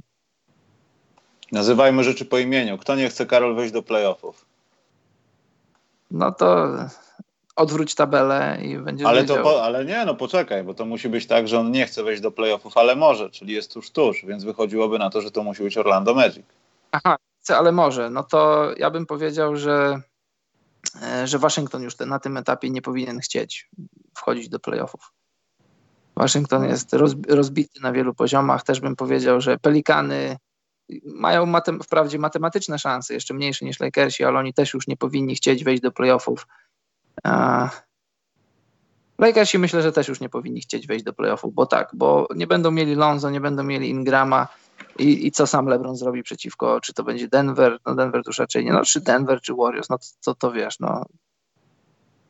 Lepiej chyba, żeby LeBron wcześniej zaczął wakacje niż zrobił z siebie. Znaczy LeBron z siebie pośmiewiska by nie zrobił, no ale jeśli by pożegnał się z playoffami w czterech meczach i w nich zagrał dobrze, no to może jakoś by to tak wyglądało, ale w skali, w skali jego kariery to nie ma aż tak wielkiego znaczenia, a, a ten wybór loteryjny Lakersów może się przyda, chociaż z drugiej strony LeBron nie ma aż tak za dużo czasu, żeby rozwijać młodych zawodników. Ale w kontekście wymiany z Pelikanami, czemu nie? im wyższy wybór, tym większe szanse na to, że ktoś będzie chciał łyknąć ten wybór. A, że to niby Lakers chcieliby awansować do playoffów, a nie mogą. Eee, next question. Nie, że, że, że, nie, że nie chcą. Ale aha, nie powinni okay. chcieć teraz. A, tak. a, że tak, okej. Okay. E, nie wiem, jeśli chodzi o wschód, to chyba tyle, bo wydaje mi się, że właśnie jesteśmy też trochę tak po środku, żebyśmy wyrównali ilość spotkań co do tych drużyn. No nie chcę mówić playoffowych, ale żeby wszystkie drużyny miały mniej więcej tyle samo spotkań, no bo na przykład, nie wiem, Philadelphia, Indiana jest chyba ok, ale tam z tego co pamiętam, to tam od 5 do 8 miejsca ilość tych spotkań nie jest taka pokrywająca się, więc ja myślę, że do 6 czy 5 miejsca spokojnie powiemy, jak już tak będziemy bliżej, nie wiem, świąt, Y, będzie coś wyraźniej, bo myślę, że tutaj będą jeszcze te spotkania. Poza tym ktoś ma z tej grupy pościgowej bardzo dużo spotkań do rozegrania, ale gdzieś zgrubiłem to do, w zapiskach, w sensie w marcu. Że wiesz, następuje wyrównanko tego, że się mało wcześniej grało, a potem takie coś jak Wiuta, tylko w drugą stronę. Mhm. Ale to zaraz znajdę, bo się zagubiłem tutaj gdzieś z notatkami. Dobrze, Karol. Przejdźmy sobie na zachód na zachodzie chyba no, ósemkę znamy. No już chyba nie będziemy się łudzić, Karol, że w Minnesocie będą playoffy. No ja nigdy nie wierzyłem w playoffy w Minnesocie. Ani, że w Sacramento nie będzie playoffów, nad czym ubolewam. W Sacramento wierzyłem do pewnego momentu, do momentu sprowadzenia Harrisona Barnesa. Barnes wcale nie był, jak się okazuje, wcale nie był wzmocnieniem dla Sacramento. E, no ja, nie, ja nie, winię, no. nie winię tutaj Barnesa za porażki, tylko ten, ten transfer moim zdaniem był nie do końca udany. I też nie mówię, że gdyby go nie było, to, to Sacramento by wygrywało, ale ewidentnie Barnes to nie jest zawodnik na 25-30 milionów dolarów za sezon. Też czeka go bardzo ciekawe lato, bo ma, bo ma opcję, ale, ale to jest ale temat. Karol, myślę, że jeśli chodzi o temat Sacramento, powinniśmy przystanąć, ponieważ tu jest dużo ciekawych faktów. Pierwszy fakt ciekawy jest taki, że właśnie Sacramento może nie za specjalnie opłaca się awansować w tym roku do playoffów. Opłaca się jeszcze pograć tą końcówkę sezonu, bo na przykład Bagley się lepiej komponuje, wiesz, pogra trochę z chłopakami, coś tam porobi, a my zgarniemy jakiś chytry pik albo zrobimy coś. Chyba Sacramento ale, nie ma. Mają ukradziony pik? Ma ukradziony pik, tak? Sacramento nie ma swojego wyboru w drafcie, dlatego oni nie tankują. A, no to, no to mimo wszystko pograjmy chłopakami. Właśnie nie byłem pewien, jak to z nimi jest. Natomiast warto wspomnieć, że już teraz mają 34 zwycięstwa. Tak. Czego nie zrobili od 10 lat. Dokładnie. Y, I myślę, że ten, ten bilans będzie się powiększał, a tak patrzę na, na to, no nie wiem, 50 była w 2004, 2005, 44 zwycięstwa, to jest jak najbardziej osiągalne, myślę jeszcze, chociaż musieliby wygrać chyba wszystko do końca albo większość. E, wydarzyła się sezon później. 5-6. I myślę, że powinniśmy stworzyć specjalny odcinek dla Wlady Diwacza, żeby odszczekiwać to, że jemu się nie uda z Kazinsem. Bo ja w to nie wierzyłem, szczerze mówiąc. Jak był wtedy mecz gwiazd i Kazins opuścił Kings do Monobrwi, to nie wierzyłem, że myślałem, że to jest taki głupi stand marketingowy, a zobaczycie za dwa lata, zobaczycie za dwa lata. No i mijają dwa lata. Nawet minęły. I chyba muszę odszczekać to pod stołem, bo to naprawdę można się nie wstydzić, że jest się kibicem Sacramento Kings. Tak mi się wydaje. No, ale to też, to też dużo zależało od tego, że Buddy Hield stał się, stał się konkretnym zawodnikiem NBA. No bo w zasadzie, kiedy ta wymiana działa się, to można było, można było się zastanawiać, czy Buddy Hill przypadkiem nie wyląduje w Chinach, czy, czy gdzieś tam, czy po prostu nie wyleci z NBA. Z tego, po, z tego powodu ta wymiana wygląda dużo lepiej i Wladę wygląda dużo lepiej. E, no ale Kings nie są w playoffach, więc Karol, przyjrzyjmy się tym wszystkim drużynom. No tylko jedna drużyna, czyli no, Golden State Warriors mają ewidentne szanse na playoffy, no ale tak jak mówiłem, no tutaj to jest kwestia tylko rozegrania kilku spotkań i więcej tych krzyżyków się pojawi, ale walka o pierwsze miejsce nie jest taka wcale rozstrzygnięta. I wracamy do tematu z drugiego chyba Playoff Watch, czy nawet może z pierwszego. Kto ma większe szanse, żeby być pierwszym? Denver czy Golden State? Już myślę, że możemy zapomnieć o drużynie, chociaż może nie do końca o tym, że będą pierwsi, ale ta walka myślę rozegra się już ewidentnie między Denver i Golden State. I w Denver jest to jeszcze taka mała opcja. To w tym sezonie się nie wydarzy, ale pojawiły się gdzieś newsy w zeszłym tygodniu dotyczące tego, że Porter Junior gra już 3 na 3 może bez wielkiego kontaktu. I nie mówię, że on się szykuje na playoffy i tak dalej, ale już gra. Tak, to jest bardzo, bardzo, bardzo dobra wiadomość. Zawsze miło, miło słyszeć i widzieć, jak zawodnicy po poważnych kontuzjach, a jego kontuzja i operacja to było coś poważnego, bo to zawsze jak, jak coś dotyczy pleców i kręgosłupa, to jest poważne. Raczej nie sądzę, żeby, żeby szykował się na playoffy, żeby w nich zagrał i żeby w ogóle pomógł debiutant w playoffach, no ale miło widzieć takie obrazki. Odpowiadając na pierwsze pytanie, myślę, że, że Warriors się zepną i wygrają zachód. No, patrzę na terminarz. No i co by nie powiedzieć, no też trudnej drogi nie będą mieli, żeby osiągnąć ten cel. Denver zdecydowanie ma gorzej. Przede wszystkim będą grali przeciwko sobie. I to będzie bardzo ważne spotkanie, myślę, w tej całej walce. Nawet jeśli ono nie będzie ważne pod względem tego, jaki będzie tiebreaker, to pokaże, no pokaże różnicę, myślę, poziomów, jeśli taka różnica ma być. Bo nie wierzę, żeby Denver też łatwo oddało ten mecz i bawiło się w odpoczywanie kogoś. To na pewno nie będzie Denver tego robiło, nie sądzę. No tak, bo jakby Warriors to wygrali, to to się liczy podwójnie, bo sobie dodajesz zwycięstwa, a bezpośredniemu rywalowi dajesz porażkę i wtedy już nie jesteś na remisie, tylko jesteś dwa mecze do tyłu. Tak, biorąc pod uwagę, że jeszcze grają z Portland Trail Blazers dwa razy, to do końca sezonu, to to też nie jest powiedziane, że to Houston biedne nie może ich przegonić, bo oni też przeciwko Rockets grają i to będzie chyba większość spotkań z drużynami na zachodzie, z którymi no, mają jakieś w sensie rachunki, do, żeby rozliczyć się co do miejsca po sezonie regularnym. Bo te dwie, no, nie wiem, dwa mecze z Portland na pewno nie będą łatwe, aczkolwiek no to, co się stało z McCollumem,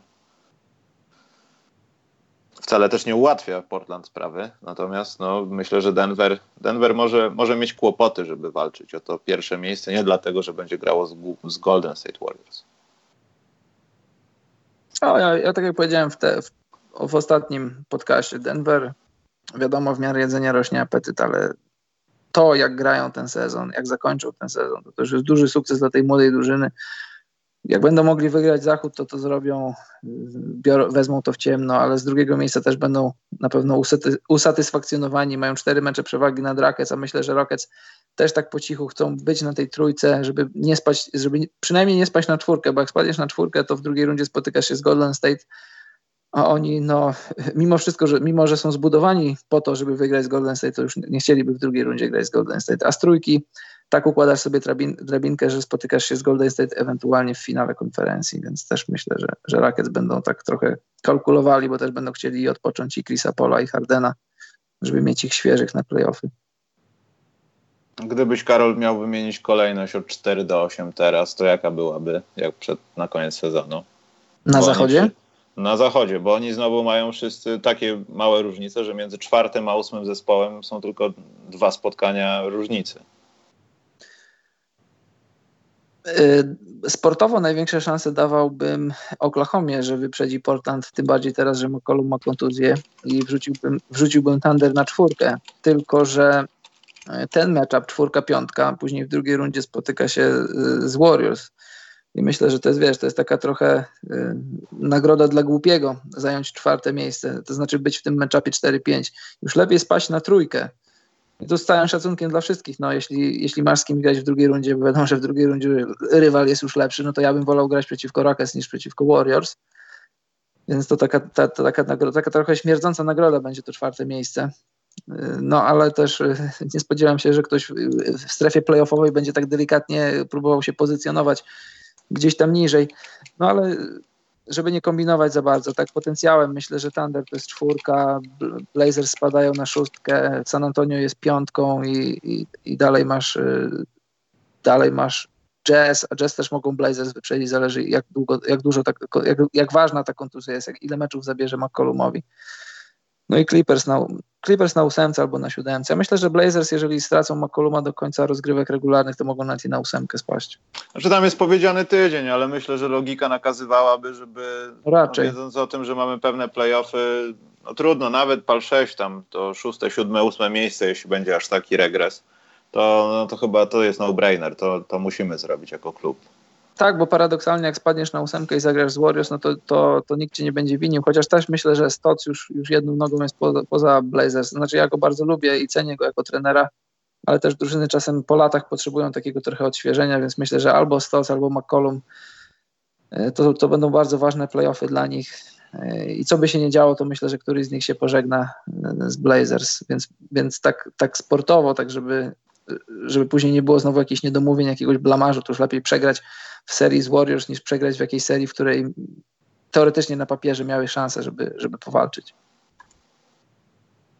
E, patrzę tak na San Antonio i się zastanawiam, bo no, już kolejny raz to mówiłem, w zeszłym sezonie była taka klepsydra trochę u San Antonio. Byli na górze, byli na dole i tak w miarę systematycznie to się tak przechylało, wiesz, że ten piasek sobie schodził, potem ktoś to odwracał. I patrząc na to, co teraz robi San Antonio, już zapominamy o początku sezonu, myślę, że oni skorzystają z tego, że, że Portland, może Oklahoma trochę gorzej e, i oni pójdą wysoko, ale, ale spadną z tej wysokości. W sensie przegrają na przykład w pierwszej rundzie, to może być jakiś upset, ale że po sesji regularnej będą raczej wyżej niż się spodziewaliśmy. Bo patrząc na przykład na Utah, no Utah ma najłatwiejsze, ale to dzięki temu, jak został zbudowany terminarz. No to jest losowość, to robi komputer, a nie facet jakiś. Podejrzewam nie, to nie, teraz to, to robi, to jest, to, to jest taka grupa ludzi i co roku to są ci sami ludzie. Oni, oni normalnie siadają i oni rysują kalendarz. Okej, okay, Karol, ale całość jest jak gdyby przetwarzana przez komputer. Oni to jak gdyby wspomagają, ale chodzi mi o to, że jeśli są jakieś takie rzeczy, że czytałem o tym artykuł właśnie na ESPN, ale to na początku sezonu, że jeśli są jakieś nieścisłości, które no, ta grupa ludzi, ten komitet nazwijmy to, nie może tak, rozpatrzeć, tak. no to wtedy brane są pod uwagę jakieś względy komputerowe, wiesz, żeby na przykład komputer wylosował albo wygenerował, że na przykład te mecze akurat nie mogą się powtórzyć, bo tak było w zeszłym roku i na przykład transmisje telewizyjne by się głupio pokrywały, wiesz, jakieś takie drobne szczegóły. Tak, to prawda, ale z drugiej strony, wiesz co, wydaje mi się, no na tyle, na ile możemy o tym wiedzieć, że jakieś tam ramy generalnie co do drużyn i co do kalendarza NBA, one są już w jakiś sposób nakreślone, a one się później w zależności od tego, kto jest dobry, kto na przykład gra w Christmas Day, kto gra w jakieś tam telewizyjne mecze, to się w, na poziomie tego różni, bo na przykład jak byłem w tym roku w Toronto, to miałem taki zestaw i Blazers i, i Celtics i rok temu na mniej więcej tym samym etapie sezonu też miałem i Blazers i Celtics. No i wiesz, to są mecze wyjazdowe, oni muszą do ciebie przyjechać i ta, ta podróż jest zaplanowana i zaplanowany też jest nocleg y, w Toronto, więc te, tak mi się wydaje, tak wnioskuję, że, że takie y, szeroko rozumiane ramy sezonu, one są w jakiś sposób y, już tak, no może nie sztywno, ale w jakiś sposób tam y, nakreślone, a różnią się to w zależności od tego, jak właśnie mówię, kto będzie dobry, kto będzie grał w Christmas Day, kogo spodziewamy się, że będzie dobry i kto będzie mógł grać w tych takich meczach, takich, no wiesz, jakich takich, takich oglądanych, takich. takich oglądanych w telewizji ogólnoamerykańskiej, ogólnoświatowej. No dobrze, ale cokolwiek by to się nie stało, nawet jeśli to robiłby bubr, e, siedząc sobie na drewienku gdzieś na, nad Narwią, to i tak Utah ma najłatwiejszy terminarz, bo tak naprawdę dwie najtrudniejsze ekipy, czyli Denver i Clippers, będą w dwóch ostatnich ich meczach e, sezonu regularnego. Bo uwaga, będę czytał, przed nimi Waszyngton, Nowy Jork, Atlanta, Chicago, Phoenix, Lakers, Washington, Charlotte, Phoenix, Sacramento, Lakers i potem Denver i Clippers. Powiedz mi, czy to nie są mecze z serii poddaj się i tak wygrasz? Czyli to przeczytałeś kalendarz? Utah. To jest tak, ich kalendarz do końca ta, sezonu. To, tak, Utah ma, Utah ma najłatwiejszy kalendarz z tych drużyn. Te drużyny będą im centralnie płacić pieniądze za to, żeby oni zagrali dobry mecz i żeby Donovan Mitchell ich po prostu pozabijał. No, nawet tak, siedząc na ławce w garniturze. I tak, i nie, no bo jak przychodzisz do meczu z pozycji faworyta, no to musisz ten mecz no, wybiegać, wygrać.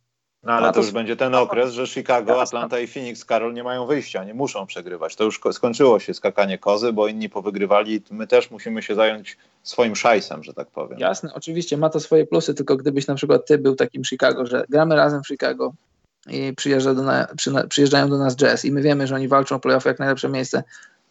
Masz takiego sportowego zacięcia w sobie dużo, żeby mówić, a dzisiaj nie wygracie, dzisiaj pokażemy wam, postawimy wam się.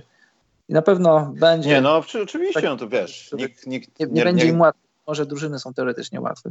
Nie, nie chcę twierdzić, że ktoś się podkłada, natomiast no, Utah ewidentnie ma taką szansę, jeden na milion do końca sezonu, żeby poprawić swój, swój status y, w konferencji zachodniej. Bo załóżmy, że zostało im, ach, straciłem to okno, 10-12 spotkań. Mają teraz rozegranych 69, tak? Mają 40-29 bilans, wygrywają z tych 12 9. I to może być wynik, który na przykład zabiera komuś czwarte miejsce jeśli San Antonio będzie dalej ciągnęło swoją serię, a teraz chyba są na siedmiu czy na ośmiu i grają najbliższy mecz z Golden State, więc mogą stracić to, tą serię, to mimo wszystko i tak mogą być bezpośrednim konkurentem dla nich, jeśli chodzi o ten awans. Bo to patrząc na całą tą ósemkę, no to jest naprawdę najłatwiejsza okazja. Wielokrotnie to powtarzałem i tak raczej powinno być. Ale to chyba dobrze dla Utah, bo ja bym chciał oglądać Utah w playoffach jak najdłużej. No ja też raczej. Y, no to chyba, Karol, wszystko z naszego Playoff Watch. Ja nie widzę nic takiego, na czym powinniśmy się skupić. Y, Zastanawiam mnie najbardziej z tego, no co się stanie z Denver i z Golden State. Kto będzie na pierwszym miejscu? Bezpośrednie spotkania z nimi. Spotkanie w zasadzie, bo będzie chyba tylko jedno do końca sezonu. To jest chyba najbardziej interesujące teraz. Czekaj, zerknę na czat. W zasadzie to możemy podpalić pytanka od Was i też będzie nieźle. Karol Wejzerki na czat, ja to tutaj ustawię.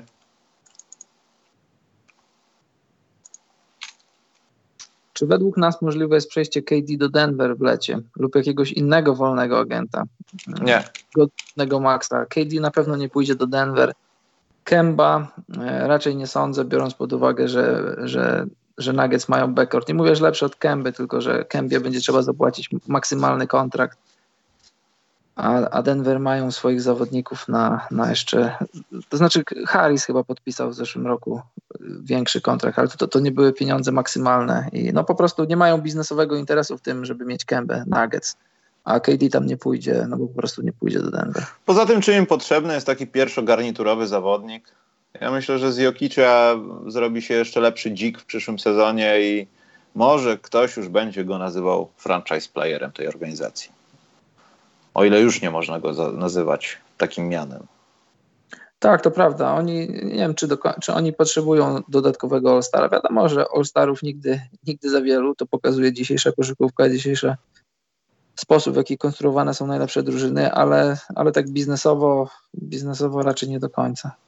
Też nigdy nie wiadomo, czy dwóch All-Starów, czy trzech y, będzie potrafiło się ze sobą zgrać. Ale jeśli znajdziesz zawodnika pokroju Millsapa, który kompletnie nie ma żadnych tak. ciśnień, parć i tak dalej, a gra na poziomie naprawdę bardzo, bardzo all-starowym, no to, no to przepraszam. No to bierzesz pieniążki, dajesz walizkę i zawodzisz prosto do klubu. Tylko znajdź najpierw taki, takiego zawodnika, który ci nie rozwali tego, co się dzieje y, teraz w Denver, bo myślę, że to, co się teraz dzieje w Denver jest w miarę optymalne. Wiadomo, jest kilka tam dziur. No. Przede wszystkim poprawiono obronę i od tego się zaczęły robić dobre rzeczy. Bo to chyba było takie podstawowe. No poza tym rozwój Jokic, Marej, to, to są goście, którzy są lepsi niż ostatnio. Nawet jeśli statystyki tego nie do końca pokazują, to są kolejny rok w lidze, mają doświadczenie i, i grają lepiej po prostu. No lepiej się znają przede wszystkim. Ale nie tylko oni. Dobrze, Karol, jest pytanie. Maciej Szetela pytał, co z marcowym szaleństwem? Planujecie coś, zapowiedź, goście, wasz braket? Wiesz co, chyba kompletnie nie. Mój plan na March Madness jest taki, że jak każdego roku nie obejrzę ani jednego meczu NCAA. A ja nie, no będę lepszy od Karola, coś obejrzę. Natomiast podstawowy problem jest taki, że no, ja chciałem w końcu Sebastiana zaprosić, ale Sebastian no, z różnych przyczyn, głównie osobistych, praca i tak dalej, y, no trochę się odkleił od NCAA i też nie chciałby nagrywać podcastu, jak nie ma o czym mówić i tam nie oglądał połowy spotkań, ale myślę, że nadgania i tylko tak oszukuje i kokietuje trochę, to bym z chęcią go zaprosił. No jak zaproszę Krzyśka, no to oni się znowu pokłócą na antenie tyle będzie z tego podcastu. Będę musiał znowu zabierać noże i tak dalej. Niedobrze. Ale tak poważnie to planuję nagrać coś z gościem, jeśli chodzi o NCAA, żeby przynajmniej ze względów kronikarskich było w tym sezonie coś na temat March Madness. Natomiast myślę, że to nie będzie jakiś wielki punkt uwagi, że zrobimy z tego jakiś wielki stream. Myślę, że myślę, że poza Zajonem i poza Duke'iem i poza kilkoma zawodnikami, no to będziemy we własnym zakresie. Karol na przykład w ogóle, jak widzicie, także Mhm. Nie wiem, czy będę ostatnim kagankiem koszykówki akademickiej w tym podcaście. Ale niewykluczone. Ja bym bardzo chciał, tylko chciałbym, chciałbym w końcu jak gdyby wiedzieć, z kim mam to zrobić, bo szczerze mówiąc chciałbym Sebastiana zmotywować, żebyśmy nagrali statyczny podcast, ale to zobaczymy. No nie obiecuję. E, wracam z pytaniem. W porównaniu z lipcem 2018 na Mistrzostwo Golden State Warriors postawilibyście takie same, większe czy mniejsze pieniądze? Purple Rain Film pytał. Ja, ja nigdy nie stawałem na Golden State Warriors, także chyba bym nie postawił po raz kolejny w ogóle pieniędzy na nich. Bo mały przelicznik jest. Są ewidentnymi faworytami. Tak, a tak patrząc historycznie jest, jest niezwykle trudno wygrać trzeci tytuł z rzędu, czwarty w ciągu pięciu lat.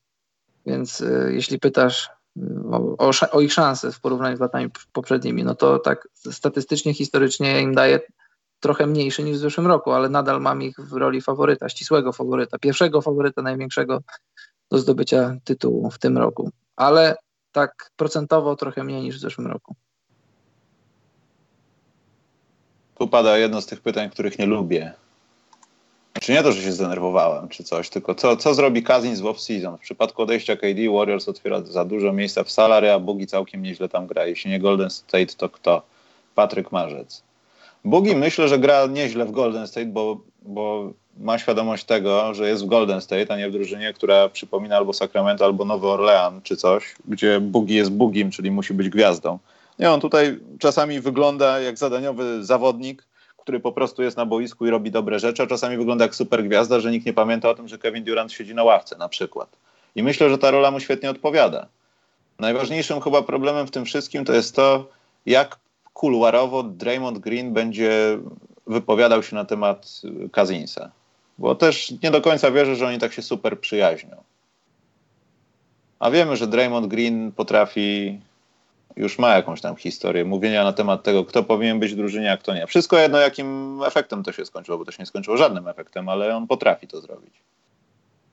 A, a, druga rzecz jest taka czysto biznesowa, że Warriors nie mają praw Berda do, do Kazinsa. Oni dali mu kontrakt za 5 milionów z groszami w zeszłym sezonie i teraz w świetle przepisów NBA mogą mu dać tylko 120% wartości tamtego kontraktu, więc to będzie około 6 milionów. No i wątpię, żeby żeby z, aspektu finansowego Kazin, który będzie miał tam lat 28 czy 29, chciał grać za 6 milionów, skoro będzie miał za sobą być może sezon zakończony mistrzostwem, sezon, w którym wyglądał całkiem nieźle po kontuzji. Więc jeżeli zostanie w Golden State, w co nie wierzę, to będzie musiał grać za 6 milionów. A teraz pytanie, tak jak Michał powiedział, grać przy, przy czterech, przy trzech świetnych All-Starach, dobrze poukładanych jest, jest łatwo, kiedy jesteś czwartą opcją, nic od ciebie nie zależy ale czy jesteś drużyną taką jak, y, no nie wiem, jakakolwiek drużyna, która chce wejść do playoffu, jakąś Atlantą jesteś, czy dajesz Kazinsowi wielkie pieniądze i, i stawiasz go w roli pierwszej opcji czy drugiej opcji na kontrakcie 3-4-letnim, no ja tutaj mam duży znak zapytania, duży, duży znak zapytania do jego liderowania, do jego osobowości, no i przede wszystkim do jego zdrowia, więc no bardzo ciekawe lato przed Kazinsem. Jeśli dostanie duże pieniądze, to na pewno nie z Golden State. Jeśli będzie chciał tam zostać, to zostanie za 6 milionów. Tego nie wiem. Nie wiem, czy to go satysfakcjonuje. Pewnie nie, skoro gdzieś może dostać trzy razy więcej albo cztery. E, poza tym jest jeszcze jedna rzecz, że patrząc na w ogóle no na to, no, Golden State idzie po mistrzostwach, nie zdobędzie mistrzostwa w tym sezonie, to jest porażka. To nie jest wypadek przy pracy, tylko to jest porażka, umówmy się. I patrząc na to, jak wygląda struktura płac, w sensie no, kto co, ilu będzie na kontraktach w przyszłym sezonie, czyli 19-20, no to Kary jest podpisany, będzie dostała 40 milionów dolarów. Potem na opcji zawodnika jest Durant, a potem jest Draymond Green, ostatni rok umowy, Andrzej Gudala, ostatni rok umowy, e, Sean Livingston, Jacob Evans, Damian, Damian Jones i Alfonso McKinney.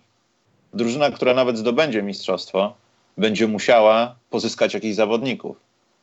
I tutaj będzie masa pytań, przede wszystkim co będzie z Clayem Thompsonem, który będzie wolnym agentem. On raczej nie będzie chciał obniżki. No ja na miejscu Thompsona nie brałbym zniżki, bo przy ostatnim kontrakcie wziął wprawdzie nie jakąś wielką, ale delikatną, a e, moim zdaniem nadal jest niedoceniany Clay Thompson, szczególnie, szczególnie to, ile daje w obronie, bo trzeba pamiętać, że w czasach, kiedy wielkie gwiazdy nie bronią, a błyszczą w ataku, to Clay Thompson haruje w obronie i też, też ma siłę, żeby, żeby błyszczeć w ataku. Wiadomo, w koszykówce systemowej ale zawsze I, i mam wrażenie, że trochę Clay Thompson jest niedoceniany. Ja, gdybym był jego agentem, to nie, nie wchodziłbym do pokoju, do, które, do w którym ktoś mi chce zaproponować coś mniej niż, niż Max Deal. Jeżeli Warriors mu nie dadzą Max Deala, to powinien odejść do innej drużyny. No i powiedzmy, Thompson jest podpisany z maksymalnym kontraktem. To jest sześciu, dziewięciu zawodników na kontrakcie z czego sześciu jest takich, że wychodzisz, grasz i wiesz, możesz walczyć i musisz dobrać na przykład ławkę i wtedy dopiero podpisać Kazinsa. To, to nie będzie łatwe. To, to, to myślę, tak. że karty będzie rozdawał Clay Thompson, bo też z drugiej strony płaca Claya Thompsona będzie definiowała to, co się stanie z pieniędzmi dla Duranta i Greena ewentualnie. Bo to się idzie jedno za drugim. Bo jeśli Durant wykorzysta opcję zawodnika, no to wtedy może, ale nie musi, no, walczyć w lecie o to, żeby podpisać następny kontrakt. No tak, ale w żadnym, w żadnym scenariuszu, y, żaden ze scenariuszy y, nie, nie zmienia tego, co Warriors mogą dać Kazinsowi. Mogą mu dać 120% tego, co mu dali w zeszłym roku, czyli to będzie około 6 milionów z groszami. Nic w świetle przepisów NBA nie mogą więcej mu dać, no chyba, że pod stołem. To prawda, ale to to wszystko, wszystko zależy od tego, czy Adam Silver wniesie dla nich tytuł, czy dla przeciwnika. To jest, to jest wypadkowa głównie tego, co się stanie. Bo jeśli tytuł zostanie zdobyty i Clay Thompson stwierdzi, że chce obniżkę, znaczy, że może ją przyjąć, nie musi brać maksu, maksa, największej, wy, największego wyroku kary dla właścicieli, to wracamy do rozmowy, no ale to tego się nie dowiemy przed latem. Scooby-Doo.pl pyta, jak ja mam pytanie, takie nieśmiałe pytanie, bo trochę wrażenie z fusów. Pewnie. Czy waszym zdaniem Miami Heat ma szansę powalczyć o coś więcej niż siódme, ósme miejsce w najbliższych latach, czy raczej czeka ich tankowanie? U nich 2019-2020 w zasadzie wakacje też będą, myślę, przełomowe. Jeśli o to chodzi. Już nie mówię, że Wade kończy karierę, tak? Ale Hassan Whiteside też wchodzi w, w tą opcję zawodnika. Znaczy, czy w nią wejdzie, to nie wiemy. Goran Dragic to samo. E, wszyscy w zasadzie mają takie płaskie płace tutaj, no bo tutaj wybija się Ryan Anderson i Hassan Whiteside, to jest powyżej 20 milionów, a reszta to jest na poziomie 10, 18, 9. Richardson dostaje 9, 10 z jakąś tam progresją. I to chyba jest kwestia klubu, tego jakie będzie miał możliwości, bo jeśli się okaże, że będzie można łatwo przytankować, a tam gdzieś będzie jakiś młody, fajny zawodnik, może nie Zion, no to może jest o czym pomyśleć, ale same moce przerobowe chyba zmuszają Miami do tego, żeby być takim maksymalnie ósmym, siódmym seedem przynajmniej przez sezon dwa. No chyba, że dojdzie tam do podpisu jakiegoś wolnego agenta nagle latem i czy jakiegoś transferu i, i zobaczymy coś innego. Ale nie wydaje mi się, że ten taki, no nie wiem, no, kontrolowane wyburzenie w Miami byłoby potrzebne. Oni nie mają pieniędzy na, na dobrego wolnego agenta w przyszłym sezonie. I, I, myślę, że przyszły sezon będzie wyglądał dosyć podobnie do tego. Mają dużo kontraktów, które już wymieniłeś. E, oni trochę, trochę popełnili kilka błędów, bo, bo, bo często jest tak, że drużyny dają jednemu czy dwóm średnim zawodnikom kontrakty jak za, jak za dobrego zawodnika. Oni tutaj popełnili kilka błędów, na przykład Waitersowi, Jamesowi Johnsonowi dali, Olinikowi dali. Ja bym powiedział, że są takie trzy trochę przepłacone kontrakty i to trochę im się teraz odbija. I wracając do Myślę, że jeszcze przyszły rok to będzie sezon, to będzie sezon taki na, na, na poziomie ósmego, może siódmego miejsca, w zależności od tego, co inni zrobią, a po przyszłym, po następnym sezonie schodzi kilka kontraktów, już to trochę lepiej będzie wyglądało i wtedy będzie można zapolować na wolnych agentów, no bo jeśli Spolstra zostanie, jeśli Relay zostanie, to, to ta kultura wygrywania jest cały czas w Miami i ta kultura ta przyciąga, bo na pewno i Wade będzie gdzieś w pobliżu organizacji, Alonso Murnik tam cały czas jest, tam jest kultura do ściągania wolnych agentów, no przede wszystkim Miami, piękne miasto, Floryda, stan bez podatku stanowego, to, to, to, to, to zawsze ma znaczenie. Ale nie w przyszłym sezonie, bo w przyszłym sezonie to jest jeszcze, jeszcze fizycznie, finansowo niemożliwe, żeby ściągnąć kogoś bardzo dobrego. Eee, kto najbardziej potrzebuje Zajona? Wszyscy. Nie jestem w stanie wymienić jedno, jednej drużyny, która potrzebuje go bardziej od drugiej. Myślę, że Zion, Zion taki, jaki, jakiego widzimy w NCAA, bo to też różne rzeczy w NBA mogły, mogą się z nim stać. Chociaż ja w to nie wierzę kompletnie, no ale Greg Oden, nie porównując jednego do drugiego, no to mimo wszystko. No, to, to zostawia jakieś ślady w głowie, które powodują, że, nie, że lepiej tak od razu nie mówić o, o kimś, kto ma być dobry albo niedobry. Natomiast, no, nie wiem, nie potrafię powiedzieć. Dla każdego zespołu, który teraz tankuje, tak naprawdę Zion mógłby się przydać, albo mogliby go zmarnować, bardziej lub mniej. Myślę, że miejscem, gdzie mogło, można byłoby jego talent najbardziej zmarnować, no to z całym szacunkiem to jest chyba albo Phoenix, albo Nowy Jork. I nie wiem, kto bardziej mógłby go zepsuć. Może nie zepsuć, ale nie wykorzystywać jego zdolności w taki sposób, że da to taki kop w dupę drużynie, jak powiedzmy, nie wiem, dałoby to Chicago Bulls. Wyobraźcie sobie z Zajona z Markanenem na, że piłkę mają w koszulkach tych samych na boisku. Ja się boję, no ale to byłoby świetne. No. To akurat byłoby chyba mniej zagro- więcej, więcej e, plusów niż minusów. Widzę, że Karol na następne pytanie odpowiedziałeś. No ja bym, e, a tak, e, wracając do Zajona, ja bym powiedział, bym się zastanowił, kto nie zasługuje na niego i też bym właśnie Phoenix wymienił na pierwszym miejscu listy drużyn, które nie zasługują na taki talent i takiego zawodnika. A gdzie by się przydał? No wszędzie by się przydał. No. Gdzie by miałby się nie przydać taki, tak, tak fizyczny zawodnik z takim talentem? Ja mam, ja mam pytanie, tego pytania jeszcze nikt nie zadał, ale myślę, że bliżej draftu to pytanie będzie się pojawiało. Zion, dobrze, zostawmy go w jakimś takim uniwersum wspaniałości, że on faktycznie będzie tym, tym takim chodzącym mesjaszem, który nie będzie potrafił rzucać za trzy punkty, ale wejdzie ci tyle razy pod kosz, że odechce ci się rzucać i będzie cię blokował oczywiście, jakby rzucał trójki w jakiś chory sposób. Chociaż w NBA łatwo będą wykorzystywać te jego loty. Już też to widzę, jak ludzie się pompują, ustawiają pod niego, on leci, czekają z tą trójką, nagle bach, jest rzucik. Wiesz. E... Chciałbyś zrobić pompkę przy Zajonie, żeby wpadł na ciebie? Ja chyba nie. Wiesz co, ci zawodnicy w NBA stawali przed, no wiesz, Brandon Knight stanął pod DeAndre Jordanem i wiadomo, co się stało. I teraz jest na powązkach. No, no psychicznych na pewno jest po wąskach, to prawda. Myślę, że nie śpi po nocach. Natomiast y, kto z tej klasy, powiedzmy z tych, ja nie chcę już się zagłębiać, druga runda i coś, ale z tych loteryjnych pików ma szansę, zakładając ewentualną wielkość Zajona i bycie legendą w NBA, powiedzmy, to kto z nich w tej klasie draftu ma szansę, albo może jaka grupa tych zawodników, może faktycznie ten peleton z Duke pokaże to, że to będzie jeden z najlepszych draftów, jakie mogliśmy oglądać, powiedzmy, w tym wieku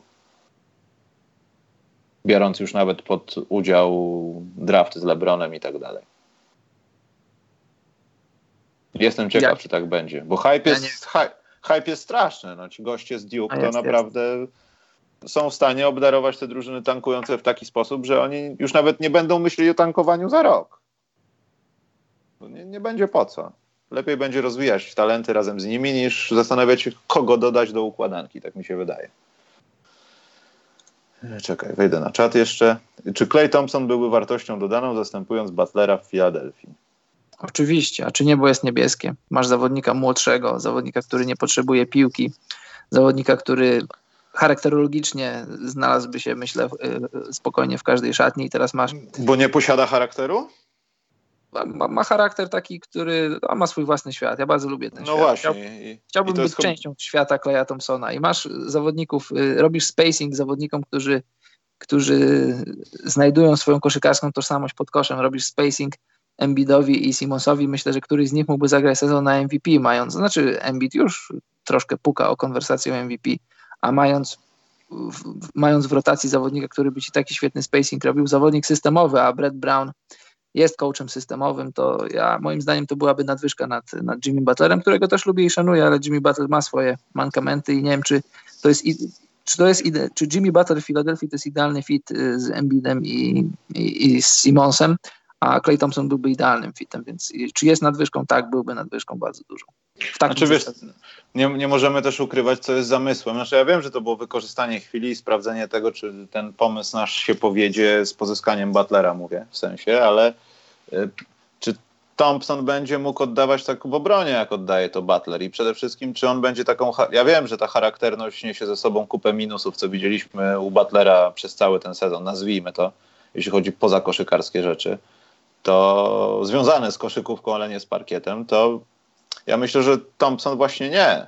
Ja wiem, że ta nadwyżka w tej ofensywie, ten spacing, to co można z nim robić i to, że Ben Simmons może malować obrazy, że ktoś trafia za trzy punkty i może się nauczy tego robić przy nim, czy może ktoś mu doradzi, to sprawia, że no, chyba też bym się zgodził, ale boję się, że Thompson jest takim niewyraźnym zawodnikiem, który czasami nie daje takiego charakteru, jaki daje Butler. Chociaż Butler pokazuje, że ten charakter schodzi czasami do piwnicy i, i nie jest dobrą wartością dla zespołu. No właśnie, właśnie o to chodzi, bo ta, ta, ten, ta charakterność Butlera to jest, takie, to jest taka szumna charakterność. My widzimy ją w internecie, słyszymy o niej, czytamy o niej, bo Jimmy Butler nam o niej opowiada. Ja uważam, że Clay Thompson też jest charakterny, tylko on ma swój charakter na boisku. On, on, on wiesz, jest specyficznym człowiekiem. Nie, nie wypowiada się za dużo. Przychodzi do szatni, czyta sobie zwykłą papierową gazetę. Czasem w Nowym Jorku jakieś media go nie rozpoznają, pytają go o rusztowania, on spokojnie się wypowiada na temat rusztowań i nie robi z siebie nie wiadomo kogo. Hej, dlaczego nie poznaliście mnie? Przecież ja jestem gwiazdą NBA. Tak myślę. Myślę, że, że temperamentem i charakterem nie, nie ustępuje Butlerowi, przy czym ten charakter Butlera jest taki bardziej, bardziej nośny, taki bardziej medialny. Poza tym, no, Filadelfia ma warunki do tego, bo no, wracamy tutaj do rozpiski finansowej, ale Filadelfia tak naprawdę na przyszły sezon, jeśli Jimmy Butler zostanie w drużynie, to będzie miała trzech zawodników, no bo potem zostaje Jonathan Simmons jeszcze w opcji jakiejś, czy to jest niegwarantowana? Nie, nie, niegwarantowana na przyszły sezon chyba jakaś opcja. Zaire Smith, Johna Bolden, James Ennis też na opcji zawodnika i oni nie mają ludzi, oni będą musieli kogoś podpisywać. Co jeszcze bardziej pokazuje, że ten sezon jest takim teraz albo nigdy. Znaczy w sensie nie nigdy, nigdy, tylko no, jak teraz nie wyjdzie, to ten zespół nie będzie wyglądał tak samo, jak wyglądał przed sezonem. Może tak być. Teraz jest otwarte okno na zdobycie tytułu, tylko że to nie jest nigdy gwarantowane, bo to, że ono jest w tym sezonie otwarte, to nie znaczy, że za rok będzie otwarte jeszcze bardziej, bo za rok może być zamknięte. To może być tyle różnych roszad. Myślisz o, o Harrisie, myślisz o Butlerze, a ostatecznie może żaden z nich nie podpisać z Filadelfią, bo może być i tak. No właśnie, no właśnie. I tak naprawdę Embiid może zostać sam z Simonsem jeszcze na rok. Bo sprawa z Simonsem, no wiadomo, że Filadelfia będzie robiła wszystko, żeby Ben Simons został u nich ale z drugiej strony, Karol, nie takie rzeczy widzieliśmy w tej lidze. No, nie takie rzeczy widzieliśmy. Jest zastrzeżonym wolnym agentem za rok, a, a te zastrzeżone kontrakty, one są takie trochę, one bywają takie bardzo tricky dla, dla drużyn, które muszą wyrównywać, bo często są tak konstruowane, że wiadomo, to nie jest tajemnica, jakie mają salary dane drużyny, jak, jak, jak, stoją z płacami i czasami te kontrakty są tak konstruowane, żeby macierzysty klub nie, nie, był, nie miał możliwości wyrównania i ktoś mógł, może się zasadzić na Simonsa, dać mu taki kontrakt, że Philadelphia będzie miała bardzo ciężko, żeby wyrównać. Okej, okay, zerknę jeszcze na czat, czy nie mam jakiegoś pytanka, ale chyba nie. E, także Karol, chyba możemy lecieć. Ja zapomniałem o jednej rzeczy, bo do działu co nas spienia miałem jedną rzecz, Karol, którą chciałem się z tobą podzielić. Jak rozpoznać, że London Żyda. Games z danego roku. Nie, Karol, nie. My chcemy, żeby dalej istniał kanał. No ale wiesz, był, był taki temat. Yy, ja wiem, ja, ja wiem Jak? o tym. Ja wiem. I ostatnio jest też mądry. Chcesz o tym porozmawiać? Nie chcę, ale chciałbym Ci też powiedzieć, że w, tem, w tym samym temacie mogę Ci tak sprzedać, że pojawił się taki film y, z, z, pewnym naszym polskim wysoko postawionym politykiem, który ma teledysk Franka Kimono i King Bru y, Bruce Lee, King Karate Mistrz, coś tam. A, słyszałem, nie widziałem jeszcze. No to ja nie radziłbym tego oglądać, bo to jest porażające. Znaczy taki klip, wiesz, no, każdy miał po 10 lat i kamerę pewnie kiedyś, także no nic. Y, co nas wpienia, Karol, to miał być bonus, track taki do tego. Y, jak rozpoznać, że NBA London Game w jakimś danym roku było do dupy? Albo było gorsze od poprzednich? Nie wiem, mi się wszystkie podobały, na których byłem. Tak marketingowo. Nie wiem. Kiedy możesz, Karol, wejść na NBA.com, tfu, na Nike.com i kupić tam koszulki okolicznościowe, które myśleliśmy, że będą znikną i musimy kupić, bo będą taniej. To z jakich lat są do kupienia? E, z tego roku, Karol, można kupić we wszystkich kolorach. A, i... no bo to jeszcze na świeżości. Na świeżości? Albo po prostu nie sprzedaliśmy i musimy wrzucić na sklep, bo z zeszłego roku nie było. Na retailu? Yy, no tak. Po ile teraz? No po tyle samo. A to co to, za retail? Znaczy nie no, w sensie retail, że możesz kupić przez internet. No zeszłego, w zeszłym roku nie było na przykład tych, co Dobra. były. To, to z jakich lat jeszcze są? Nie wiem, z tego tylko są. Także to jest ewidentny dowód na to, Karol, że coś nie poszło. No mi się podobało. Mi też się podobało, ale gdyby nie to, to bym sobie w Polsce kupił, a nie, że szmuglował za granicę i zostawiał czekoladę w samolocie na przykład. Mm. Szkoda tej czekolady. No szkoda, zwłaszcza, że były trzy. Yy, dobrze. A nas, a nas są dwie, więc my kończymy. Dziękujemy za dzisiaj. Przelewajcie nam pieniądze na ewentualne choroby, bo mnie już dopadły, więc... Koniecznie. Na, Witamina na C nie jest za darmo. Na Patronajcie, na Donatach możecie receptami albo coś, bitcoinami wysyłać nam pieniądze, żebyśmy się nie pochorowali, bo marzec jest groźny pod tym względem. Uważajcie na siebie. Póki I... jeszcze istnieją póki jeszcze, właśnie, póki my jeszcze możemy was, was ostrzegać o tym, bo to też ważne, jak umrzemy z powodu jakiejś grypy, a teraz nurt antyszczepionkowców jest bardzo mocny, Karol, więc musimy uważać na to. I mieć też fundusze, żeby walczyć z realnym zagrożeniem. Aha. I no i co, wpadajcie na Facebooka, na to wszystko, co tam mamy. Linki do sklepów, wlepeczek w opisie.